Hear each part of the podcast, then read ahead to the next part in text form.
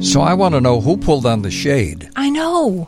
Literally within about the past 10 minutes, it got dark.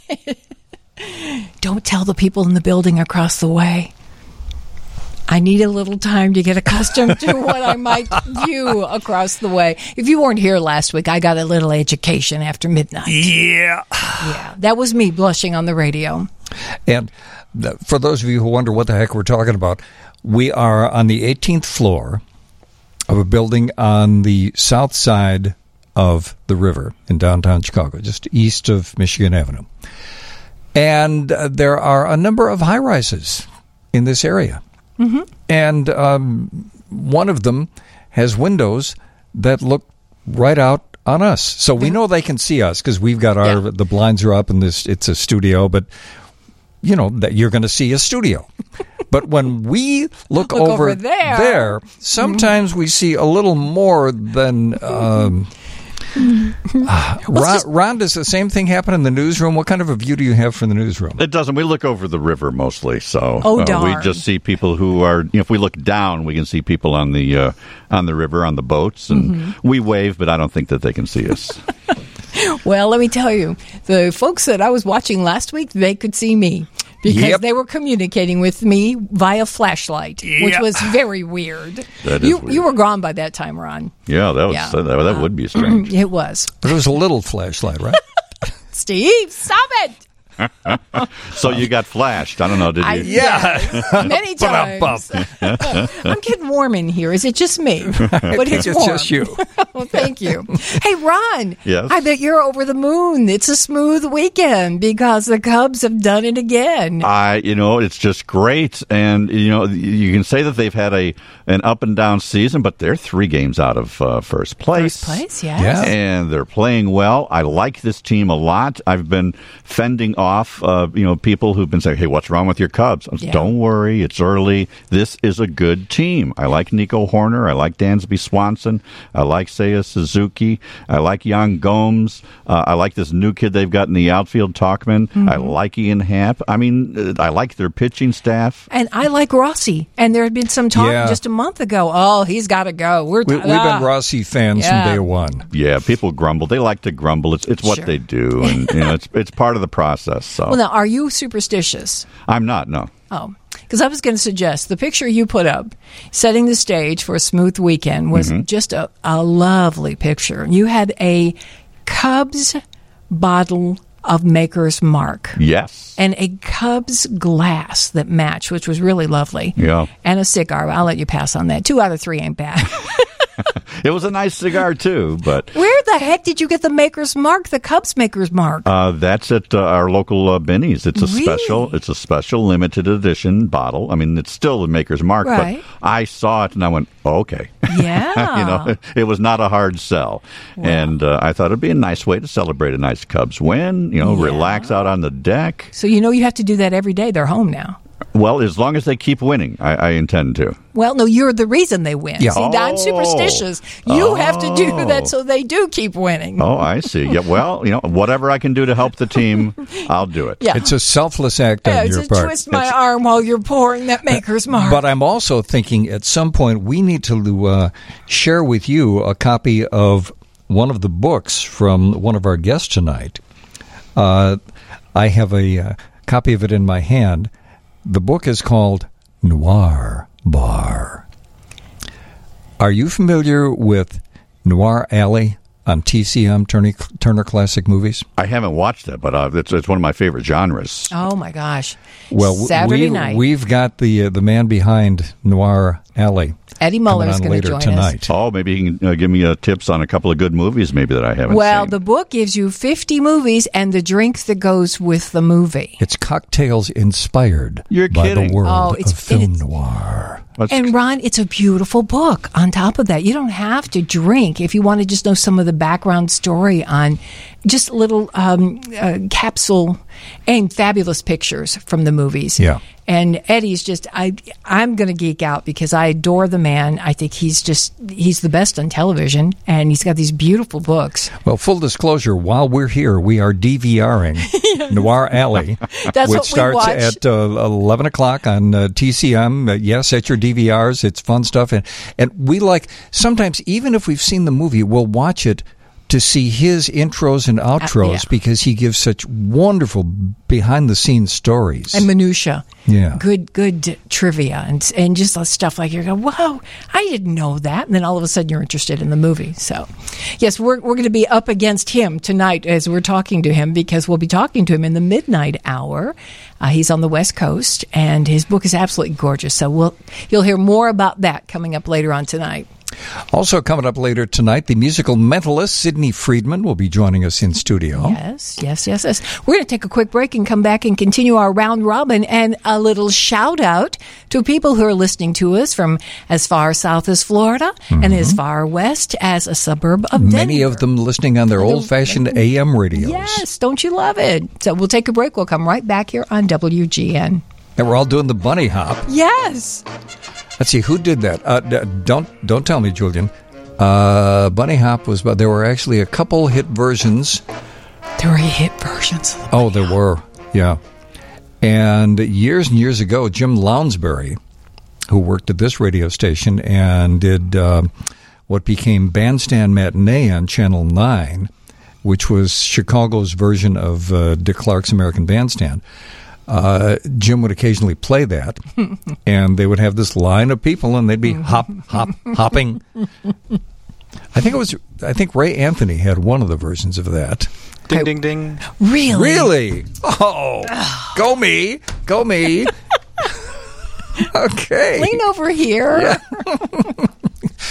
Uh, if you're wondering, uh, Steve King and Johnnie Putman at WGN Radio. Yes, we have a full show tonight, which reminds me, next week we also have a full show. The week after next, which will be the 1st of July, we have a full show, but we ain't going to be here. I wonder that's, why. That's Oh. NASCAR weekend, Oh, and I thought it was because of the volleyball convention that's in town that yeah, weekend. right. Uh, and honestly, it's going to be assuming they can find any best ofs of us.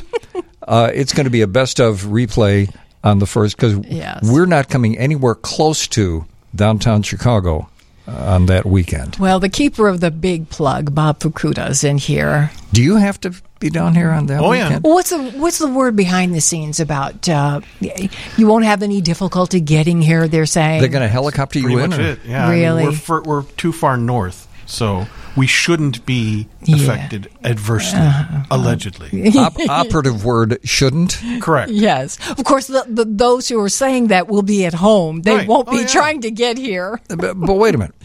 The- How how would you be coming in? Because I believe they're going to have the drive closed To forty seventh. south. So I don't know if you come in off the Stevenson, you wouldn't be able to to take that. So what would you do? Just take the Orion into the to the Kennedy and come over on Ohio, and then Or take it to uh, you know the, the Eisenhower and come in off of Lower Wacker. okay, Or leave June 29th. And just, Yeah. Or you know get the get the company to spring for a room next Now door. you're Yeah, there you talking. go. Wave. you. Yes, There and you just kind of saunter over here when it's showtime, right? or see if any of the people looking at us from the building next door have a Welcome you room they want.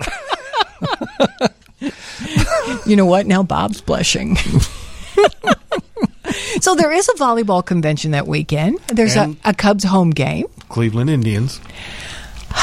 And since it's 4th of July weekend, there are fireworks. Yeah. Well, all summer at 10 o'clock. In fact, we'll have a great show at 10 o'clock tonight.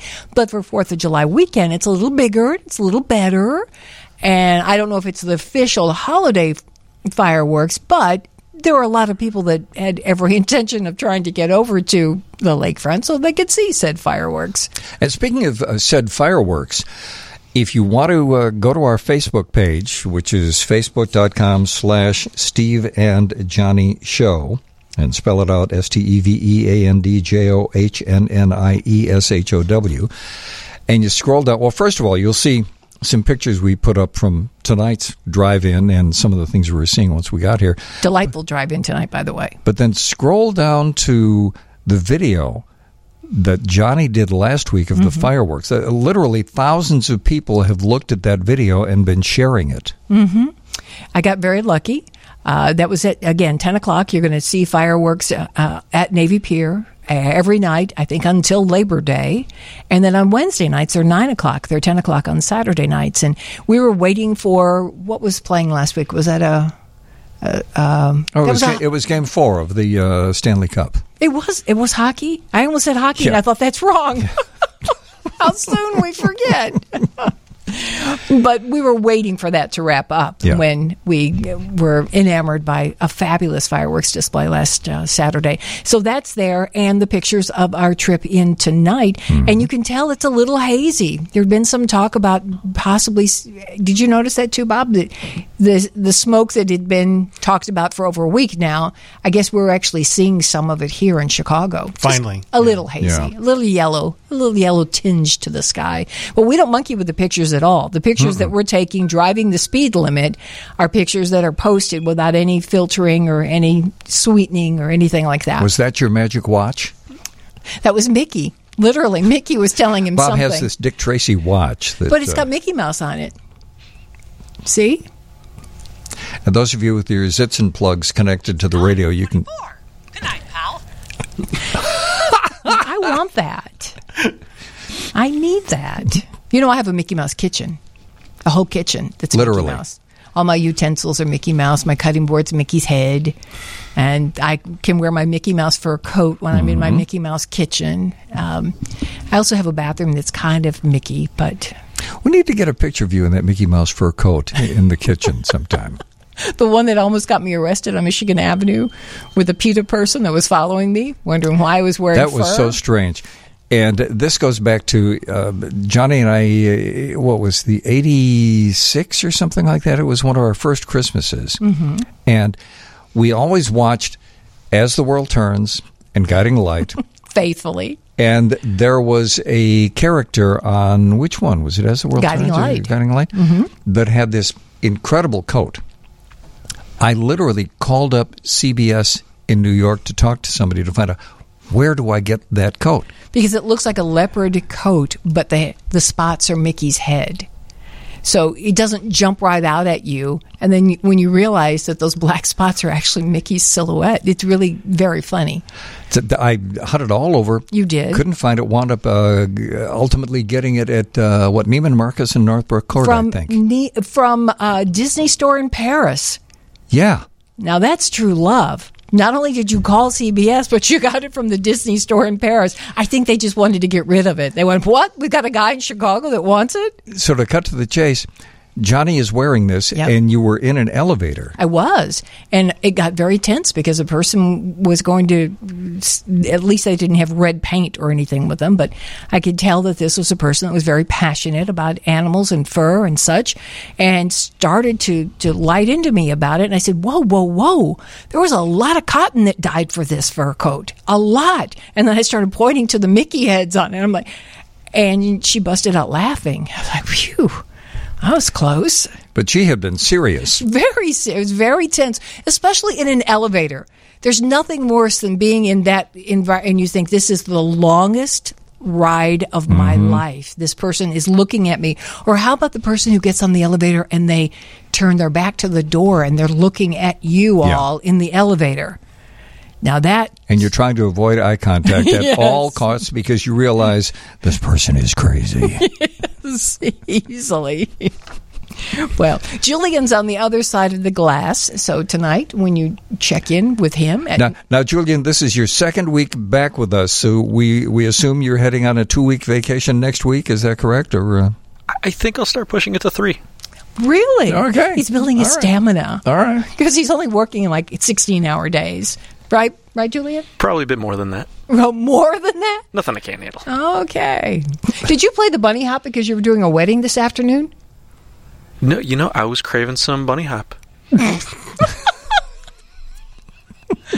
I love Julian. That's a sentence I never thought I would hear you say, Julian, Never. or never thought I would hear anyone else say for that ever, matter. Ever, even at a wedding. Julian is a professional photographer. That's why I asked him if he was doing Yeah. a wedding this afternoon. You did have a photography gig, though, didn't you? Oh yeah, just a few birthday parties. Oh, that must be fun. Kids? No, a 50 year old man. Well, very nice. Help- Made him look like he was 40. As a professional photographer, what is the oddest place you have ever done a, a photo session? And I'm asking because there are some friends of ours that we're going to be having uh, back on when we're back down in Panama City Beach. Uh, Jack and Jen. They have a new album coming out.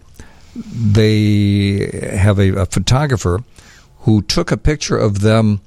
It's like under the, this bridge. but they're standing in water, Up to their waist.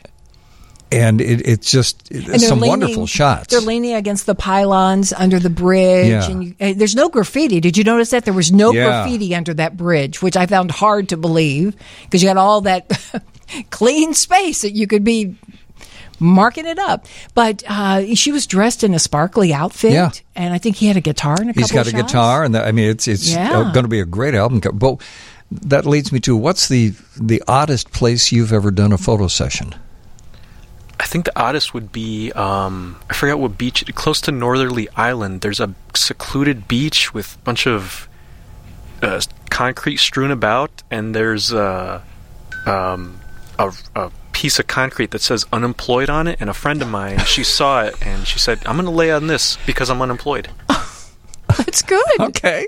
Weirdest one I've had. So it must be like the rocks, because that's what we call them. Those Yeah. f- flat pieces of concrete Something that like jut out to keep, I Mm-hmm. guess, to keep the lake from coming in any closer. Because on the north side, our rocks were.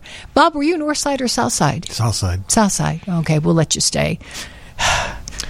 Growing up, I used to play on uh, on some of the rocks at Jackson Park.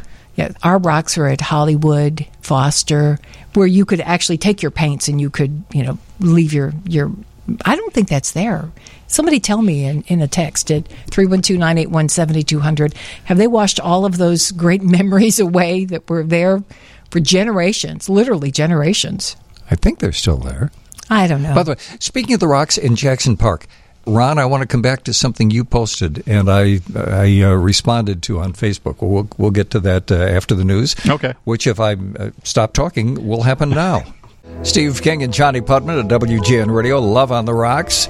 and thanks to engineer Bob for knowing who did that song because we went, love on the rocks.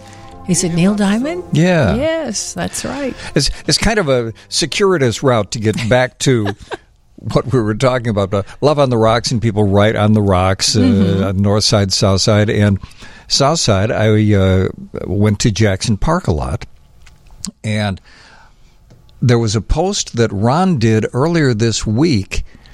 And I never see anybody posting about this, but it had to do with the Jackson Park on the south side, and I forget the locations on the north Montrose. side that were the locations for the uh, the uh, or the Nike. Nike missile silos. Yeah, Yeah, also Belmont Harbor. Oh, Yeah. Belmont too. Yeah. Huh. are any of those still around, or have they all been dismantled by now? Th- They've mostly been dismantled. I think that uh, uh, Geoffrey uh, Baer, isn't it? Uh, Yes. WTTW. Yeah. Uh, had a nice little story on there that I just thought was really, really interesting. And uh, he said that uh, he had actually seen them uh, as a as a as a child. He had seen the missiles that were out there, and they were Nike missiles, and those were to shoot down any inter inter no planes, any bombers, and then they were replaced by intercontinental ballistic missiles. But for a short time, they were an important part of uh, America's defense, and they were all around the area. I, I I remember growing up. Uh, well, I, I grew up in the fifties, and that was a big deal. That Chicago was one of the cities that was uh, chosen to have those sites. And Jackson Park is now a golf course, and Belmont Harbor is a grassy area on the lakefront, as is the old Promontory Point site, and that's uh, from the uh, the Geoffrey Baer piece that uh, Ron posted earlier this week. Yeah, I, I, honestly, growing up on the north side, I don't know that anybody ever told us about, and this would have been in the '60s, about what had been at Montrose and Belmont Harbor. But what Ron, do you remember? Because I, I didn't look at all the piece. When were they, they taken out? Because I recall them being there, certainly in the 50s, and I thought into the 60s. I think that he did say, yeah, in the in the early '60s that uh, that they were just obsolete uh, at, at some point. Yeah. Mhm. but uh, but they were they were active for many years around here, and it was not that it was a secret. Uh, it was uh, kind of a deterrent for people to know Sure. that you you.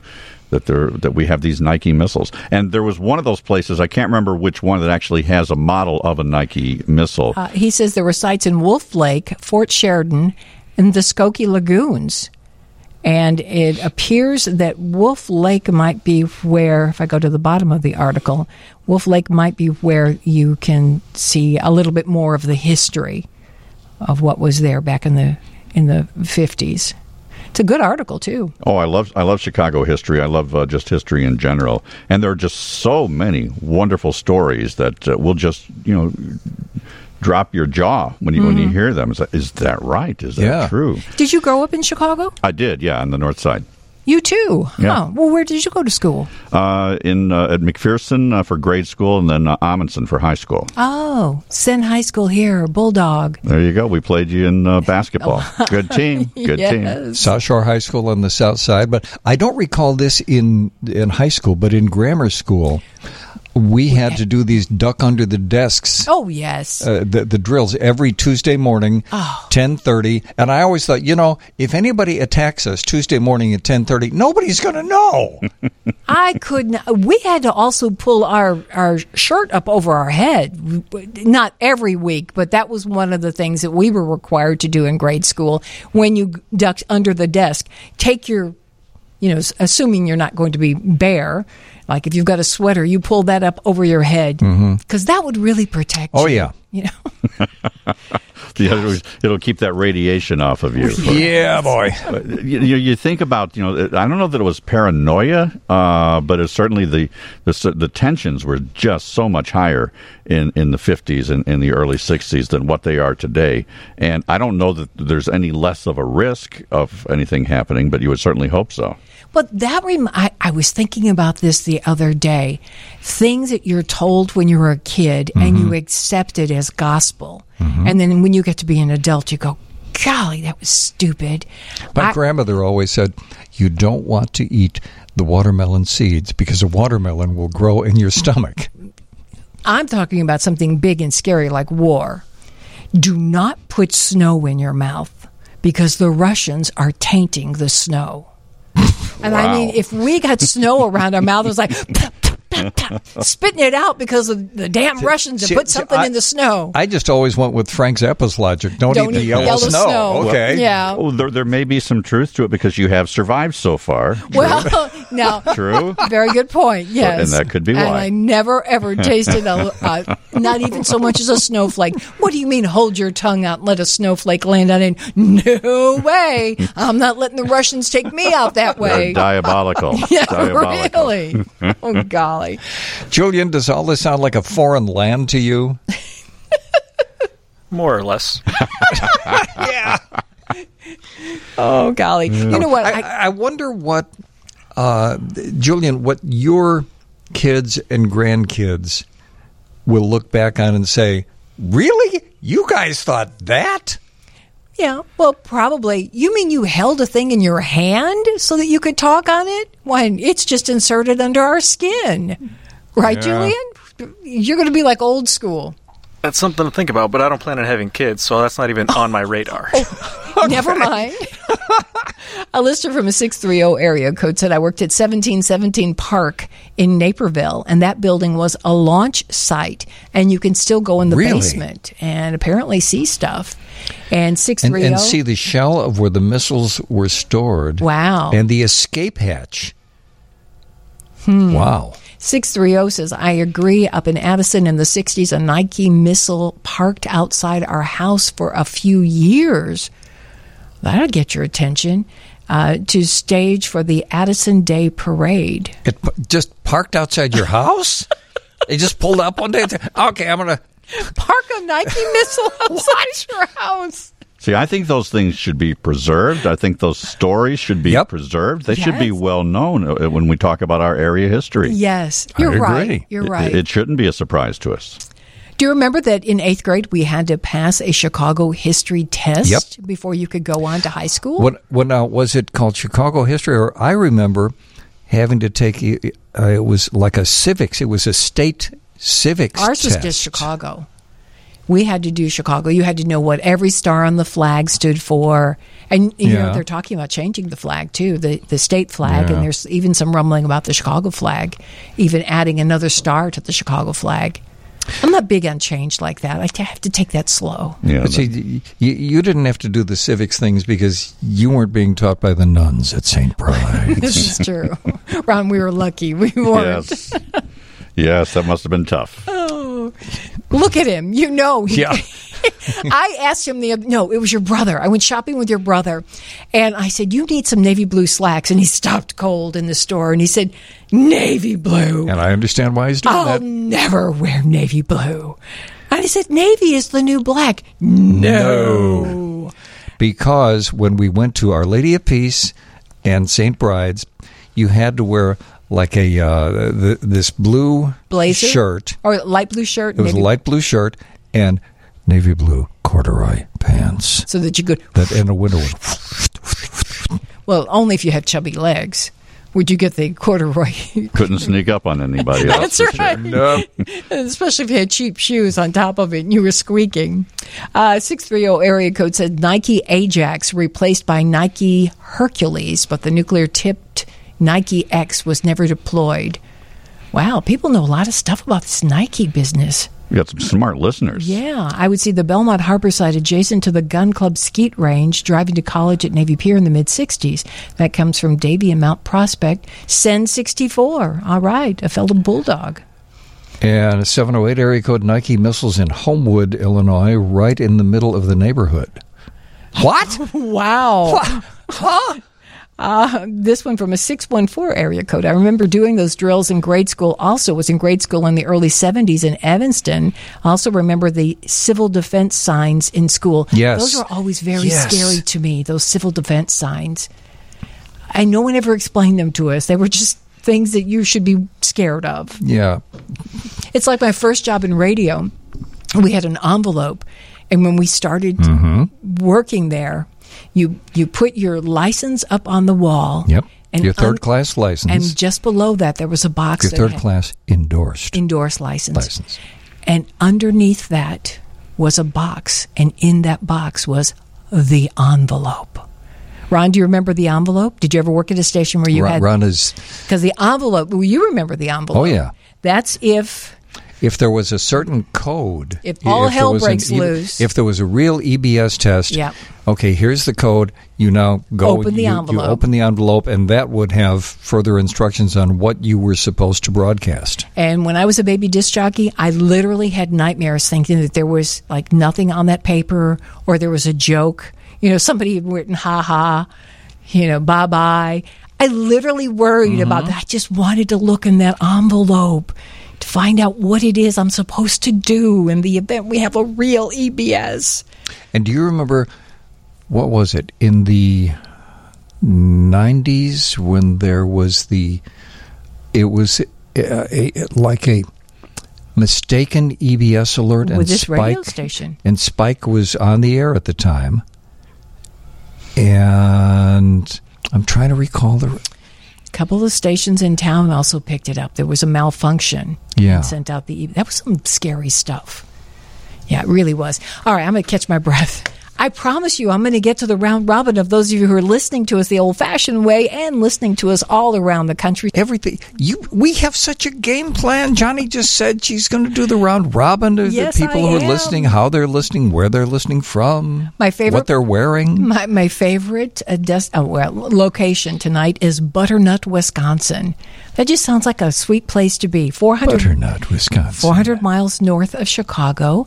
That's where Bonnie is listening to us tonight. And I think Bonnie must have grown up in Chicago because she has some memories of uh, uh, s- s- some of the things we're talking about. In particular, she said on Fullerton Avenue in Chicago by the old Western Electric plant, there was a bridge structure with a radar detection equipment.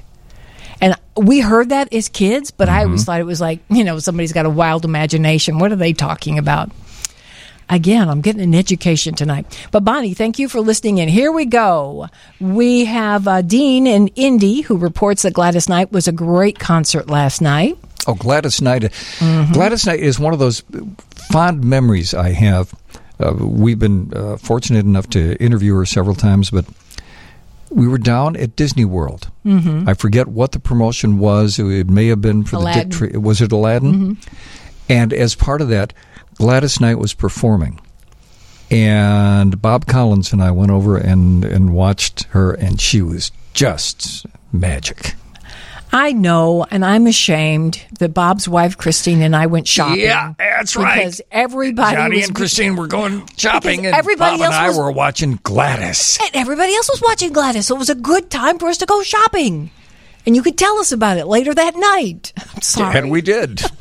All right. Gina's listening to us in Lone Tree, Colorado, which is a suburb of Denver. And she's listening to us on her iPhone because we asked, tell us how you're listening to us. And a lot of folks are listening on their good old terrestrial radios. Yeah. Good old fashioned way. Helen Tom, uh, that's Helen Thomas up in Kenosha. That's how she's listening to us. Joan is listening with Alexa in Greendale, Wisconsin. Once again, Wisconsin's coming through for us. Gene is listening on the radio in Milwaukee. Uh, Brian is a top fan. He's thank you, Brian, for listening and being so faithful. He's right here in Chicago, as is our buddy Bobby D, listening on his new radio out in Sandwich, Illinois. His AM radio. Yes, uh, Delphine. Isn't that a great name, Delphine? And what do you think of? I think of the Delfonics. Okay. Yes, uh, I was going for Delphi radios, but that's, that's that just Hello. the keeper of the big plug is a very popular man. Mickey is. What was that all about, Bob? It's a it's a long story. Okay. Once a mother, always a mother. Really? Yes, my wife lost track of my daughter who was visiting, and so she panicked and she called me to try and see if I knew. Well, I don't blame her. number. And that was probably my daughter saying, "I'm okay." I don't. Now, see, I'm worried. You better find out if that really was her, because now I'm going to be f- fretting all night long. Uh, Delphine is listening on the radio in Chicago. Patrice in Highland, Indiana. We also have Dyer, Indiana, listening tonight. Lester Clyden. We talked to Lester. He was our Yeah. last caller last week. it was so fun to talk to He's Lester. an Amazon truck driver these days and, and just has been with us forever. Sandy's in Michigan City, Indiana. Donna's in Oak Lawn. Uh, Vernon Hills is listening in. Our buddy Chuck Snitchler. He was um, out today, but he promised he would be home in time to listen live tonight in Hobart, Indiana. So thank you, Chuck. Uh, Christine is listening on her C Crane radio in Plainfield. Love C Crane radio. Yes. Maynard is listening uh, in Goshen, Indiana. Uh, Mary is in Amboy. Uh, the north side of Chicago's checking in, as is the south side. In South Florida, Carol is listening. Ron is a top fan in Sycamore. Judy B's in New Buffalo, Michigan. And again, it looks like Jean is tuning in every week online, and she's in Greenville, North Carolina. So thank you all for tuning in. We just like to do a little round robin, find out where you're listening to us at night. And you can text us uh, throughout the show, 312 981 7200, and let us know where you're listening, Mm-hmm. how you're listening. In fact, uh, 847 just checked in and said, So, why did Bob Collins call Christine Old Agnes? We're listening on our iPad and Bluetooth speaker. It was just a nickname. Yeah, th- I This forget. like- he called me Johnny Gale. Yeah. My full name, and for the longest time, I would have to tell people, no, there are not two Johnnies at work here. because some people really did think that. Which Johnny are you? The Johnny that does traffic or Johnny Gale? And I'm like, what? We're not a But- dime a dozen. But, but that's like when Johnnie and I got married, there were some people who got very upset because because you had a great name for me. I was Morticia. Mm-hmm. And you started and, dating and this is Morticia. before anybody knew that Johnnie and I were dating. So if Johnnie and I did something, I said, "Well, Morticia and I did blah blah blah blah." So when it was announced that Johnnie and I were engaged, there were some listeners that were upset that I had thrown Morticia away. What happened to Morticia? we have letters. We have actual, do. honest We to God really letters do. where people wrote, sat down and they wrote with a great deal of anger and said, "Steve, you should be ashamed of yourself, just flaunting it on the radio. You're Because I've been dating more. Well, since you and I started dating, Yes. I, with, I guess it was about a good year before Yeah. we announced that we were us. yeah. And God bless you guys. That's all I can say. well, then also there, there was one other person who was Hmm. upset when our engagement was announced. My mother? and and that well, there was that because she found out about it on the air from from Clark Weber. The whole family when found Clark- out. they they called and said, "Really? You wouldn't tell us first? I said, "I had no control over him." But the other person who was uh, highly upset was uh, this wonderful fee person that I used to have New Year's Eve dates with. Oh yes, Beulah- witch. a Witch. She was a witch. And that story will be in the uh, in the book. Yes. Uh, Burr Tillstrom, Kukla Fran, and Ollie, and uh, Burr and I became uh, good friends. And, And uh, and she was really mad. She called in on the radio and she was going to put a hex well, on me. because and- for several years Beulah had been flying around outside the studio, waiting to take me on her broom for a New Year's Eve ride around the city of Chicago. yeah, stick around, folks. It gets weirder as the night goes on. I promise you. After one, Oh, Can it get weirder than yeah, this? it gets really weird after one. It's magic. And all kinds of things are going to happen. To just buckle up, put your hand on the radio, because one of our favorite people has joined us in studio. The musical mentalist. It's okay to call you a mind reader, right, Sidney? You can call me whatever you like. It's great to be here. Okay, well, Great thank you. you. Sidney Friedman back in the studio with us. Yes. Futurist, best-selling author, speaker, uh, uh, great dresser. Yeah. I'm just trying to class it up a little bit with this shirt. That's all. Yeah, it's pretty cool. Yes. And you were which TV show was it you were just on this week? I think. I was on a couple of those on uh, Daytime Chicago on WGN. Yeah. Uh, Wasn't that number 50 for you on WGN TV? Uh, that well, that show was maybe the second time because that's a newer show. Oh, But that's uh, right. Yes. But I've been on the WGN Morning News, I think, 50 or 60 times. and then I was on uh, Good Day Chicago on Fox Yes. 32. Right, And that was like right. 50 something. I don't know. oh, my gosh. So one of the producers came up to me and said, "You know, this was it." So they, they had Really? me on for Wow. for quite a while. just And- like you guys. I've been on your show many times. Many times, Love yes. it. And Yeah. Sidney is a Chicagoan. We're lucky to have him here in Chicago. Somebody asked me tonight, does he ever do anything in Vegas? You're actually leaving here to do three shows in Vegas, doing- right? Yeah, I actually on Monday morning I fly out and do a show Monday night in Vegas, and two on Tuesday. Then I Wow. take the red eye back on uh, at midnight and come back for Wednesday night to do a show here in Chicago at Carnivale. Yes. which we're going to talk about. Yes. So- Yeah. And that show is going to be now. You've had some great success with your secrets show at Yes. Carnivale. Yes. and they just set a whole mood for you, don't they? Right. Well, the owner, Bill Marovitz, uh, has had Carnivale since I think 2007, 2008. Uh-huh. But recently, he created the secret space in the back, Mm-hmm. and um, he uh, it's they take the audience around when you arrive there. They take you around to the back alley, in a secret door, up a freight elevator, down a, another secret hallway, Wow. and it opens up into a speakeasy type. And you have to say environment. Joe sent you. It's something like that. Yeah, right. yeah, there's a password. No, then no. But they take you into this special room, and it's theater in the round, so there's not a bad seat. Nice. And food. Unless you're looking at my behind. But Yeah. No, no. But but I, I incorporate the whole, whole audience, and theater in the round is always very intimate, Yeah. and very nice. So Is theater in the round more difficult for you? Because Johnnie and I have gone to a couple theater in the round performances, and they're always fascinating. But I always kind of I feel bad for the people on stage because doesn't it? You have to really be aware of everything all the way around. I you. love it because for me, it's I, I have nothing to hide here. It's just, Okay. I want, I want they think of something that's magical where you're, there's things Oh. behind the person and they can't. Yeah. This way, they know there's nothing. Good to be point. hidden. Yeah. and I just have a sense. I can. I have like like teachers have the eyes in the back of their head. Yeah. you know, right. You know they're back They turn their back to the class. They still know who's misbehaving back there. you know? Uh-huh. You know, and I just kind of I have a sense of the audience. And I in back of my head, I'm incorporating everybody. I don't wow. yeah, I don't. And, and I kind of learned that early on uh, Marriott Lincolnshire, it's theater in the round. Right. I've seen performers do Yeah. really well there with Mm-hmm. that. Yeah.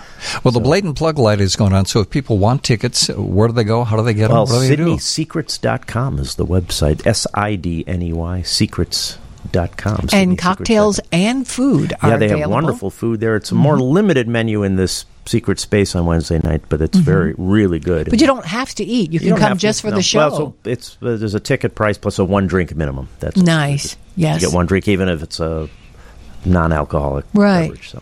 And if you're on the um, uh, Dan Ryan Expressway right now and you're heading north into Mm-hmm. downtown Chicago on your right hand side, you'll see Carnivale. Right, A right. beautiful Or the building. Kennedy. Is it the Ken- I The- think it's- well, it becomes the Kennedy. Or so whatever, you're headed that way out. You're on 94. Whatever it is, it has construction. Oh, this The one with- true. Yeah. The one with construction. And there's only one with construction around. Right. Yeah.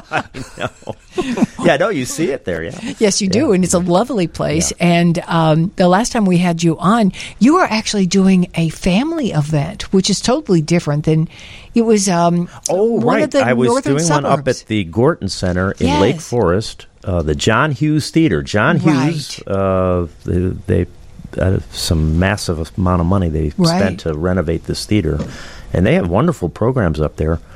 Um, And we, we heard good things about that show, Yeah. though, too, because people took their kids to see Yes. you. And, Yeah. you know, that was a. Uh, they don't see anything like you on television unless Right. they happen to catch you on, on uh, WGN's Morning News. Right. Yeah. Yes. Very cool. Sidney Very- Friedman is our guest.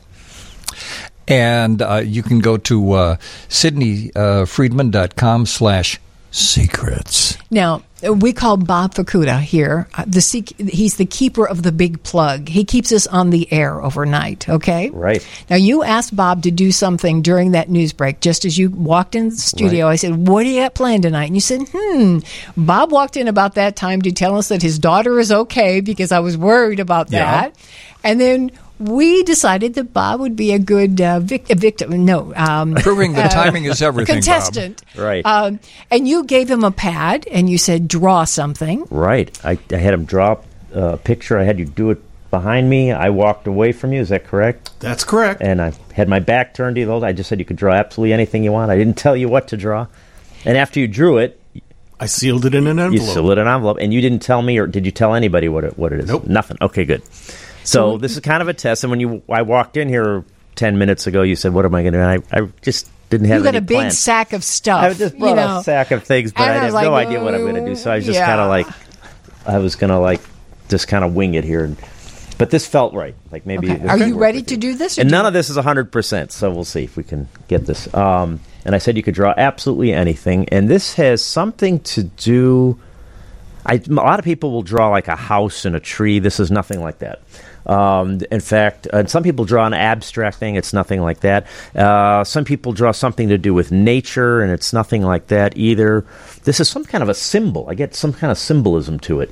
I'm not quite sure what that might be. Um, and I'm seeing like a. Uh, actually, I'm going to draw a. Uh, Sidney's got a paper and a pa- well a pad. right, yeah, describe this for the people listening. and you're drawing, and occasionally you look to Bob, and then you go back to. I have no idea what this is. I have absolutely no, but I just get kind of a, a sort of an image here, and it might be close. Maybe it's not. We will see. Okay. And I got something like this. Would you open your envelope? Is it? You're close. I'm close. Okay. What? What? So the maybe heck is- Johnnie, you can describe what I do. Yours looks like an arrow. Yeah, that's what I was going to say. pointing up. A kind of like, road? kind of like a Or road, maybe it's a arrow road or something. pointing up. And then Bob's opening his And based on what we talked about earlier, what? Oh, good grief! Oh my Oh, gosh! Is it a, uh, it's an arrow. No, I- or, or is it Oh, a it's a missile. silo? It's a missile. It's a Yeah. missile. Oh my gosh! And that's basic. but you're right. It looks like an arrow. Sidney, that just came to you. You just looked at him and you said, "It's not a. It's not a. It's not a. Mm, I'm going to draw this." yeah, this is something I've You had a even knack look like for. you're shocked I, I am because it's this is because it's weird. I get maybe Yeah, he didn't think it was going to be, and it's Oh about my 65 70 percent of the time I'm right on. The, then there's Because I looked fifteen percent of the time I'm close, and there's 10 percent of the time I'm totally off. Well, This I'm- time, I had the feeling it was totally off. And that, No, No, this so is I'm very happy right close. Yeah. because Yeah. it looks like. Um, i- in fact, now that you say missile, I'm saying it looks like a missile. Yeah. That's crazy. Wow. You know what? We- We have to take a break. During the break, I'm going to ask if Johnnie can take a picture of both you guys holding up what you both drew, and we'll post it on Facebook so you can you can see what. There you go. Again, I gotta just say, uh, it tickles me when Sidney, the mentalist, says, "Wow, wow!" Yeah, like he yeah, said, "Wow, I got it right." How I cool! love it. Yeah. We'll take a break. We'll come right back. Who knows what's going to happen with Sidney Friedman here on WGN? Johnnie just posted on our Facebook page. If you go to facebook.com slash Steve and Johnnie Show, and you'll see the picture that Johnnie just posted of uh, Sidney and Bob uh, standing, and Bob is holding the uh, his drawing, and then Sidney is holding what he drew, not knowing what Bob drew. I'm looking at the picture and it just makes me laugh because out of all the things in the world, uh, Yeah, the And- most common people draw flowers. People draw beach scenes. Uh, they'll draw something with the moon and the stars, the things like that. But the, The funny thing- that's that's an odd, a more odd one. You More said- Uh, the other day I had somebody draw a snake, which was Oh. really interesting. you said, So- "Are you an artist?" And Bob said, "No." And you said, "Good," because you didn't want somebody like getting lost in all the, the crazy detail of All the- making right. a, a like masterpiece. Yeah, I don't need the yes. masterpiece. That- and you said, can't get. "M- make it less than a minute. Right. And we were talking um, earlier about, uh, believe it or not, about missiles. And I, he, to me, I'm looking and going, "You drew an arrow. I didn't even put it together." wow. Um, Sidney Friedman is our guest, and you can catch him on Wednesday night at Carnivale. It's his Secrets show, and I just checked, and, and doors open like at six six thirty. So if you want right. to be there so at you the can very get beginning, there early, have a little dinner, a Yeah. cocktail, and the show starts at seven thirty.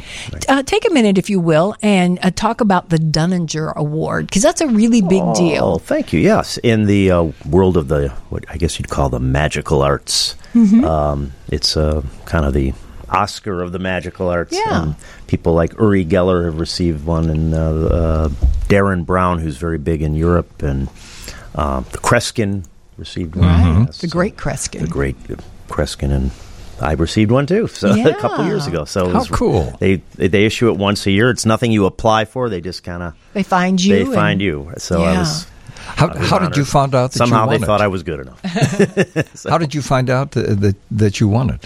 Uh, they, uh, this, I, I received a phone call and then an official uh, thing in the mail, and, the, and then the actual trophy and all Mm-hmm. of that. And and it was actually during the pandemic. Usually they fly you to a for a little dinner Oh, or something, but they didn't have one. Yeah. So Yeah. online there was a little presentation, Yeah. uh, a Zoom presentation. So- I don't know. Do you know uh, any history about Dunninger? Because I think he Right. did magic on the radio. Yes, Joseph Dunninger was a mentalist in the 1950s, and occasionally he'd appear uh, in on the Ed Sullivan Show in the late 50s Oh, Yes. 60s. Uh, but he had his own radio show. And, so for uh, people who say magic on the radio, yeah, I know. yeah? Mhm. but he was a mentalist who did that, and um, Wow. Mm-hmm. very uh, kind of a household name at that time. Yeah, we forgive me, but I know we've talked about this before, but we have to talk about some of your history. When you were in high school, a lot of graduates uh, have just done that. They've graduated and they're thinking about their future. Did you think this was going to be what you would be I doing went to music school. I, I went to a music conservatory, the Eastman Right. School of Music in Rochester, New York. Mm-hmm. I was a music composition major and a piano Oh, minor. a fabulous pianist. and right, I learned was playing concertos and uh, Beethoven sonatas and Chopin scherzos and Yeah. mazurkas. Anyway, the uh, um, um, and then I had a little bit of a career in music, but then this, and I had a career in real estate. Which I still keep my real estate license. You never want to get ri- rid of that. But uh, this kind of grew. It didn't kind of. It did grow. Yeah. Some twenty five years ago, it got Did, did you get and like I wasn't planning. I, I didn't think it just on its own because I'd be performing a little bit for friends, and then somebody Mm-hmm. would hire me from that event, and on its own, it kind of and I made a business out of it. And But you had to know you had some talent, some I, special I knew I had this all ability. Yes, I mean, even when you were a child, you knew that there was something special about you. Uh, well, yeah. When uh, I think I've told this story on here before. My mom. I remember my mom lost her wedding ring one day, and I Right. knew where that was. I had a picture in my mind. She found it there. And in school, my teacher misplaced some papers. And I told her where they were, and then I got in trouble because she thought I put them there. Oh, right? but the, my girlfriend in college was super good at this, and she and I would practice this over and over and over again. um, so that's where I really like reading the each other's minds. Yeah.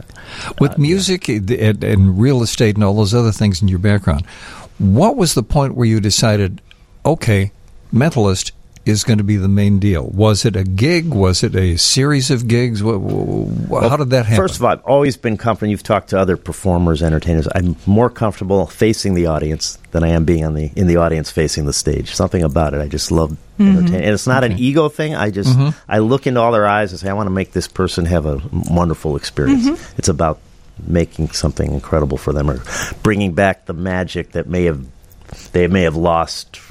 You know, when you're- you're a kid, you think certain things are magical, and along the way, you you lose it. So, But you're such a fabulous musician. You could have continued on as a professional well, musician. you know the music business as well as anyone. It's Well, very, very difficult. Yeah, yeah. right. So when you realize So- you had this other talent, uh, mean, and this is difficult too, but somehow this is the thing that that stuck. And uh, Wow. And I, but I, I practice my music every day. I write music every day. I Yeah. still devote myself and share that. some of your music on your Facebook page, which is just delightful because Yeah, the yeah. camera is overhead and we can actually see your hands Oh, so while I'm- you're playing piano. So you've been uh, Fabulous. stalking my Yeah, Facebook page. I have okay. been, yes. No. I, I don't know if, if we've ever asked you this. Have you ever performed over in Europe? I have. Yeah. Yeah, I've, I've performed in 45 of the 50 states here in our country, every major city of Canada, a lot of Western Europe. Never Eastern Europe or, or Asia, though. So, and um, and in the Caribbean, I have clients who hire me down for things in the Caribbean. so- For private shows. private shows. Yeah, Yeah. There was a yacht regatta in the British Virgin Islands that I did for several years. That was probably said, my "Really?" favorite gig of all. I was all just going to say, um, sailor that he is, he went, Really? I'm not sure if I want to be hanging out on a yacht doing No, my but these thing. were like these were like 150 foot, 200 foot yachts. I these was the, this Yeah. was like the ridiculous. floating hotel. and I was the entertainment one of the nights. But they let they said, but stay for t- t- eight or ten days. Don't you? We just want to. Yeah, throw me in that briar. Patch. It was like okay. Oh, really? Wow. Well, Sidney, when you are doing your show at um, Carnivale, we mentioned that there's a lovely lady in the ad. So when people go to the Facebook page, Yeah. she's also performing with you. Right? Right. So I like to switch things up a little bit, and her name is Kellen Facina. She's a wonderful vocalist. Kellen? And Kellen. great. K E L L E N. Nice. Okay. And uh, when I first met her three years ago, I actually got the name right. Most people say Ellen. No, she, goes, she gets all upset about that. Uh-huh. Yeah. But it's Kellen. But I heard the name correctly and spelled it And you're the mentalist, So we after all. became friends immediately. right. But anyway, yeah, so she's in the show and uh, she's part of the music segment because I do a thing called music mind reading where Mm-hmm. people in the audience think of songs and I sense the songs in their mind and then I play them on the piano. And you've done that for us on New Year's Eve I here did in that studio. a few years ago on New Year's Yeah. Yeah. Sometime I'll bring and the we piano were back. and we were do that. not drinking, and we all were freaked out by the fact. Well, and I remember how much you, you freaked Ronnie Rice out. Oh, yes. He was just I love Ronnie. Remember when Ronnie says, "I'm moving down to the other end because I'm scared Yeah. of him," Yep. because you were eh, there are so many. I think we had Corky Siegel in here we too. did, Yes, we did. yes, yes. Yeah. But with the thousands of song possibilities, it's not like you say pick a kids song or pick a romantic song. You say just pick a song. That's it. Yeah. and that's what they were doing, and it was wild. Yeah, but sh- but Kellen will be singing for part of the show, a s- a s- segment in the middle of the show as well, just to, uh, so we have a multimedia event, so to speak. Sidney Friedman, the musical mentalist, is in the studio with us. He'll make you believe. A lot of people are reacting to the picture that we put up. This was a picture of our engineer, Bob Fukuda, who was asked to draw a picture and put it in an envelope, seal it up, and then he sat down next to Sidney Friedman, the mentalist Sidney Friedman, and then Sidney just took out his pad of paper and he drew what he thought Bob had drawn, and um, the picture's up there. A lot of people doing the old emoticon of what? Yep. really? Go to facebook.com slash Steve and Johnnie Show, and you can see the picture. Yep. And Okay. uh, and, and trust us, this was legit. Well, you can tell by the look on their face. They're like, even even Sidney was pleasantly surprised. Was like, "Wow, okay, I did well there." Uh, we said uh, before we took the news break, man and a woman We've had only men call in to be contestants with Sidney. I don't know what that means. The Have- women are afraid of me. I was going to say that you scared the women away. Scared them off. But it's okay. We can use two guys. Sure. All right. That's good. great. Because Yeah. we have a couple of guys that were quick uh, to call in. In fact, we had quite a few guys that wanted to jump in. Uh, Paul and Bruce are going to be our contestants. I call them that instead of victims. Is that okay? There you go. All right. contestants. Hello, Paul. Hello, Bruce. Hey guys, Hi, guys. Uh, Paul, where Hey, how you, you doing? uh, Paul, where are you calling from?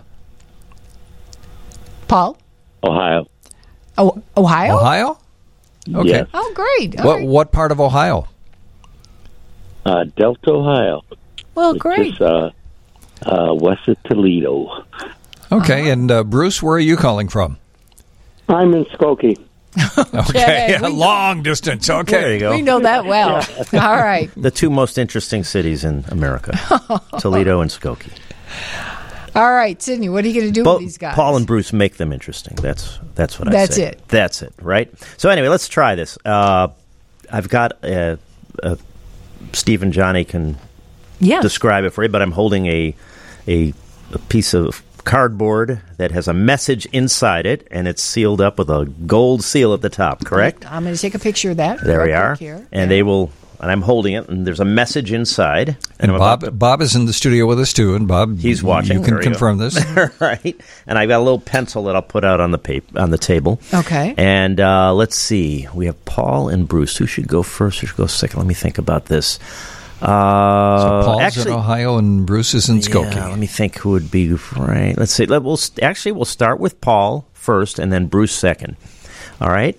And Paul, I've actually I'm glad you had a little interview with them so I could hear their voices. I'm getting a little impression. I'm going to write something on the back of this message here, on the outside of the sealed message here. Mm-hmm. And I wrote that down. I leave the pencil there, and I'm going to leave this right here He's holding it over his head. way over my head so nothing can happen to it. Right. And uh, we'll start with Paul. Bruce, you'll be second. Paul, call out any random number from 1 to 100. Just shout it out. 1 to a 100, uh, 62. Okay. And then Bruce, would you call out a number from 1 to 100? 77. 77. Very good. The number that I wrote down was actually a 676. Now, is it very clearly a 76, It's a 76. Johnnie? Oh, yeah, Yeah, it is. absolutely. See, but Right, it is. right, right. Yep. Okay, so who? Uh, so Bruce, you were closest. You said seventy-seven, correct? Mm-hmm. Uh, And Paul, you had said sixty-two. Right. Right. Yeah. And actually, Paul, you were first thinking low, like in the single digits, like three or maybe even thirteen, somewhere around there. And then you switched, right? Correct. I knew that. But anyway, Bruce, you were closest. You said seventy-seven. I have seventy-six. I'm going to open this up. Okay. he's And I'll show you what's seal. in breaking the seal here. Sound effects. Put it right by the microphone. And rip it open. And inside it says, "I predict the second person will be closest to the target number. They'll be off by exactly one. One number. The second person will be closest to the target number. They'll be oh. off by exactly oh one. Oh my. Paul and God. Bruce, I don't know about you guys, but we're freaked out right now. Oh my gosh. I'm taking a picture of that. Hold that up.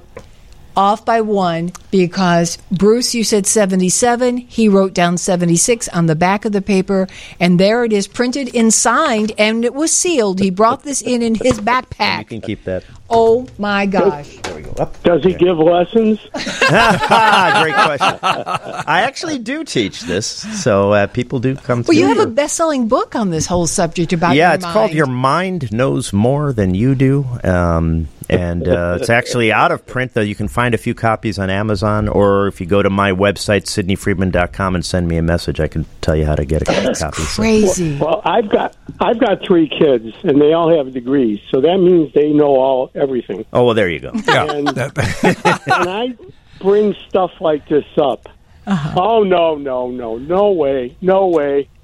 You know, Really? I, I talk, and and I'm, you know, I think, I don't know. I've had things happen to me where I was right on. I get a feeling. One time I walked into a bathroom at work, and I had this feeling. "Uh, It's the last time I'm going to see the bathroom. And I thought, well, why would that happen? I've only been here a few months, and I'm in the middle of a project. That day, I got fired, oh my Wow. gosh. but What? I can't turn it on and off. Yeah. What Yeah. a weird feeling, I though. The guess- bathroom. Yeah, so that's the thing about turning it on and off. I, what Steve and Johnnie and you are experiencing now is uh, an hour of me on the radio, but I spent oh about an hour before this getting myself in tune, so to speak. in the zone. In the Right. zone, right? Just like any athlete would get in the mm-hmm. zone. No pitcher just Oh, goes out onto the mound yeah. and starts pitching. He has to. There's a whole preparation that he does. But but, but Sidney, are, are there are there times when someone will be in a particular frame of mind that will allow them to perceive something? And I'll tell you where I'm going with this. Years ago, in the '60s, my grandmother had just passed away. I was dating a girl, went over to her house. Her dad, healthy man, worked at the steel mill. He walked in. I had a feeling he was going to die. Oh my gosh! Within the next week, he had a heart attack and he died. and he wasn't an old man either. No, he was a healthy man. So my point is, w- was I able to get that because my mind was still in the place my grandmother had just passed away? I was kind of on that plane. Does that at all play into this kind of thing? Yeah, uh, it it's possible that you were sen- more sensitive to, Yes. to that type of thing. Yeah, it may, it's possible, but I can't say for sure. Well. I've got to- I've never been able to an- anticipate death, so thankfully I don't want to know. Yes. but uh, but that's an interest, very interesting experience. Well, the same with our caller with his experience. That's at work, weird. yeah. When you walk in the bathroom of Yeah. all places, you feel like that's the last time you're going to see it. Right. That is really right, right. profound. But it, it just came to me like somebody told me, but there was nobody there to tell me. yeah. And Yeah. then when I got fired, I thought, what the? Yeah, You know, really. Wow. Wow. I didn't see that coming. Well, I tell you well, what, I did, but- uh, for your for your kids' sake, you can show them the pictures and say you were involved in this Right, little yeah. experiment on the yeah, radio. Right, right. Okay. It's all Yeah. Thank you guys both. Thanks. It's a pleasure to talk to you, Paul and Bruce. Thanks a lot. Thanks for for playing along, but uh, And, and forgive me because you'll find that the picture is kind of. I was I was kind of shook up. So when I took the picture, it's like Sidney's cut in half because I was oh. like so excited. and you hate when that happens, Sidney. Was it the good half? I hope. it- It was the good half, yes. wow. We're going to take a quick break. Sidney Friedman is our guest. You can see him. Uh, he's going to be in Vegas for three shows, but then he's going to be back here on Wednesday, the 21st of June. That's this coming Wednesday at the Alley of Carnivale. And the show is uh, just a full show of telepathy and music and the secrets of how it's done. That's what Sidney's all about. No curtains and no uh, crazy boxes with stuff hidden in them. He just walks out there in a probably a fabulous jacket, and uh, it's for a full night of entertainment at Carnivale. And doors open at six thirty, and you can get a bite to eat, you can get a beverage, and it's going to be a full evening on a Wednesday night. So stay with us. And again, go to uh, SidneyFriedman.com or SidneySecrets.com or do a search for Sidney Friedman online, and you will find some incredible stuff. You're on Facebook, you're on Twitter, and all the ships at sea. I don't do Twitter, but Instagram. The musical Okay. mentalist is my Yes, yes, yes, yes. You know, I just realized that we have a mutual friend, and that's how we found out about you, Uh, Lisa. Lisa McClowry. Lisa McClowry. Yeah. Yes. She's made a big career as Cher. Yes. Have you seen She does her? Cher better than Cher. It's She's amazing. It's truly amazing. yeah. Yes. In fact, uh, coming up after uh, 11 o'clock, we're going to be talking to a local lady who is kind of following in uh, Lisa's uh, footsteps, but she is performing as Olivia Newton John, and she was before Olivia passed away. And she has an amazing Annie. Aiello. Yeah, Annie Aiello will Oh, Annie. I've heard of her. Yeah. Yeah. Good friends She's with Lisa. wonderful. Oh, there you go. Yeah. There you go. So, so tonight's show is brought to you by Six Degrees of Lisa, Lisa McClowry. McClowry. Well, you know, again, you guys, she's got a bunch of shows coming up locally. She's going to be at Ron Onesti's place at the Des Plaines Theater, Mm-hmm. and she's going to be out in St. Charles at the theater there in um, late July. And uh, seriously, Truly great talent, great voice, Unbelievable. great, and great person. So, yeah. uh, Vegas quality, Yeah. really, with the costumes and the whole works. Every time uh, we have you in the studio, y- you mystify us. Who mystifies you? What what uh, person in this profession. Oh my! Ha- have Everything you seen mystifies- and say to me the whole world is magical. I mean, and you got to think we we hear the news and we hear all the bad Yeah. stuff, but we're the world is actually there's it's it's a remarkable world, especially these days. yeah. Medical the the medical science. I mean, people lived in pain most of their Mm-hmm. life up until the last you know few decades. You know, they're able but- to solve stuff. uh, But, but in terms of in terms of So- people in your field, mentalists. Uh, Oh, well- who, who who knocks you out? Who do you say? Wow, that was cool. Yeah, there's a fellow, and the name isn't so familiar here, but he's a household name in in Great Britain. Uh, Derren Brown is his name. Oh yes. and he's he's had every six months he comes out with a television special there. Yes. Everybody, he's mentioned that name. It's just like Taylor Swift here. Yeah. Everybody Okay. knows who that is. Yeah. Um, He's a and young he's guy. Had, he came here and did a Broadway show, and I went there to see it. And, Right. Um, and I've met him. We've we've hung out and so forth. But he's always mystifies me. So Mm-hmm. yeah. I think we were at a magic show in Chicago, the last magic show we saw, and you were there too because I posted a picture and you said, "I'm three uh, three rows in front of you to the left." I can't recall who Oh, the guy. what was the theater? Of, It was um, oh. it was a great. Um, and it was like a Vegas show, and oh, I'm sorry I even mentioned it. It was uh, one of the downtown theaters. Uh, a gorgeous and, theater. and we took a picture. We were like, like in this balcony row. Oh, was it the Illusionists? Yes, Yes, was. Thank yes. you. Right, it, where they had a there was an escape artist, there was a magician, Yes. there was a mentalist, and the mentalist in that one was Colin Cloud, who Right. it has Yes. a, a full time Vegas show. Right, yeah, Right. Oh wow. yeah. We were right. That was a few years back, right? Uh, we used to have um, a, a wonderful um, magician on the show, and again, people would say, "How can you do magic on the radio?" And um, he was he was pretty great. Um, Blackstone. Blackstone, uh, Blackstone Jr. Harry Yeah. Blackstone Jr. Jr., I, Yeah. yeah. I saw him way back in the day when the Playboy Club was open. They had a, a little theater in there, and Oh. That's I saw right. him perform. perform Yeah. Did, did I ever tell you the newspaper thing that uh, that he did with me? No, no. This was at another radio station, and had him on the air one week. It was promoting that he was going to be in town the next week. Okay, that week there was another magician that was in the studio. He told that magician something. That magician wrote it down on a piece of paper, sealed envelope, gave me the envelope. I kept it for that week. Next week, Saturday night, Blackstone's on with me. It was about um, oh, one in the morning. The morning papers had come out. He said, "Okay, open up the envelope," and the envelope had not left my hands. What was written on it was the headline of that morning's Chicago Tribune. Wow. to this day, I have no clue because it didn't go away from me. That how the heck? And how do you predict the Tribune headline? But of course, then again, I could say, how do you Was predict? the headline Steve and Johnnie reached number one in the ratings? I mean, it's news. But then again, I could say, how do you predict um, Oscar winners? And you don't even see the movies, yet you have like this incredible track. Isn't it like an eighty-five percent correct Uh, yeah, it's it, high 80s. It Yeah. was in the 90s, but I've slipped a little bit in recent years. But yeah, in the high 80s. That's pretty impressive Yeah. too. And you did well this year, as I recall. I did, yeah. because you were on with us just before the Yeah. Oscars, and you're saying "Oh, this is not a, a one that people are thinking is going to go anywhere, and it won because we talked about it that night on the air. Mm-hmm. Yeah. yeah. Yeah. Wow. Yeah.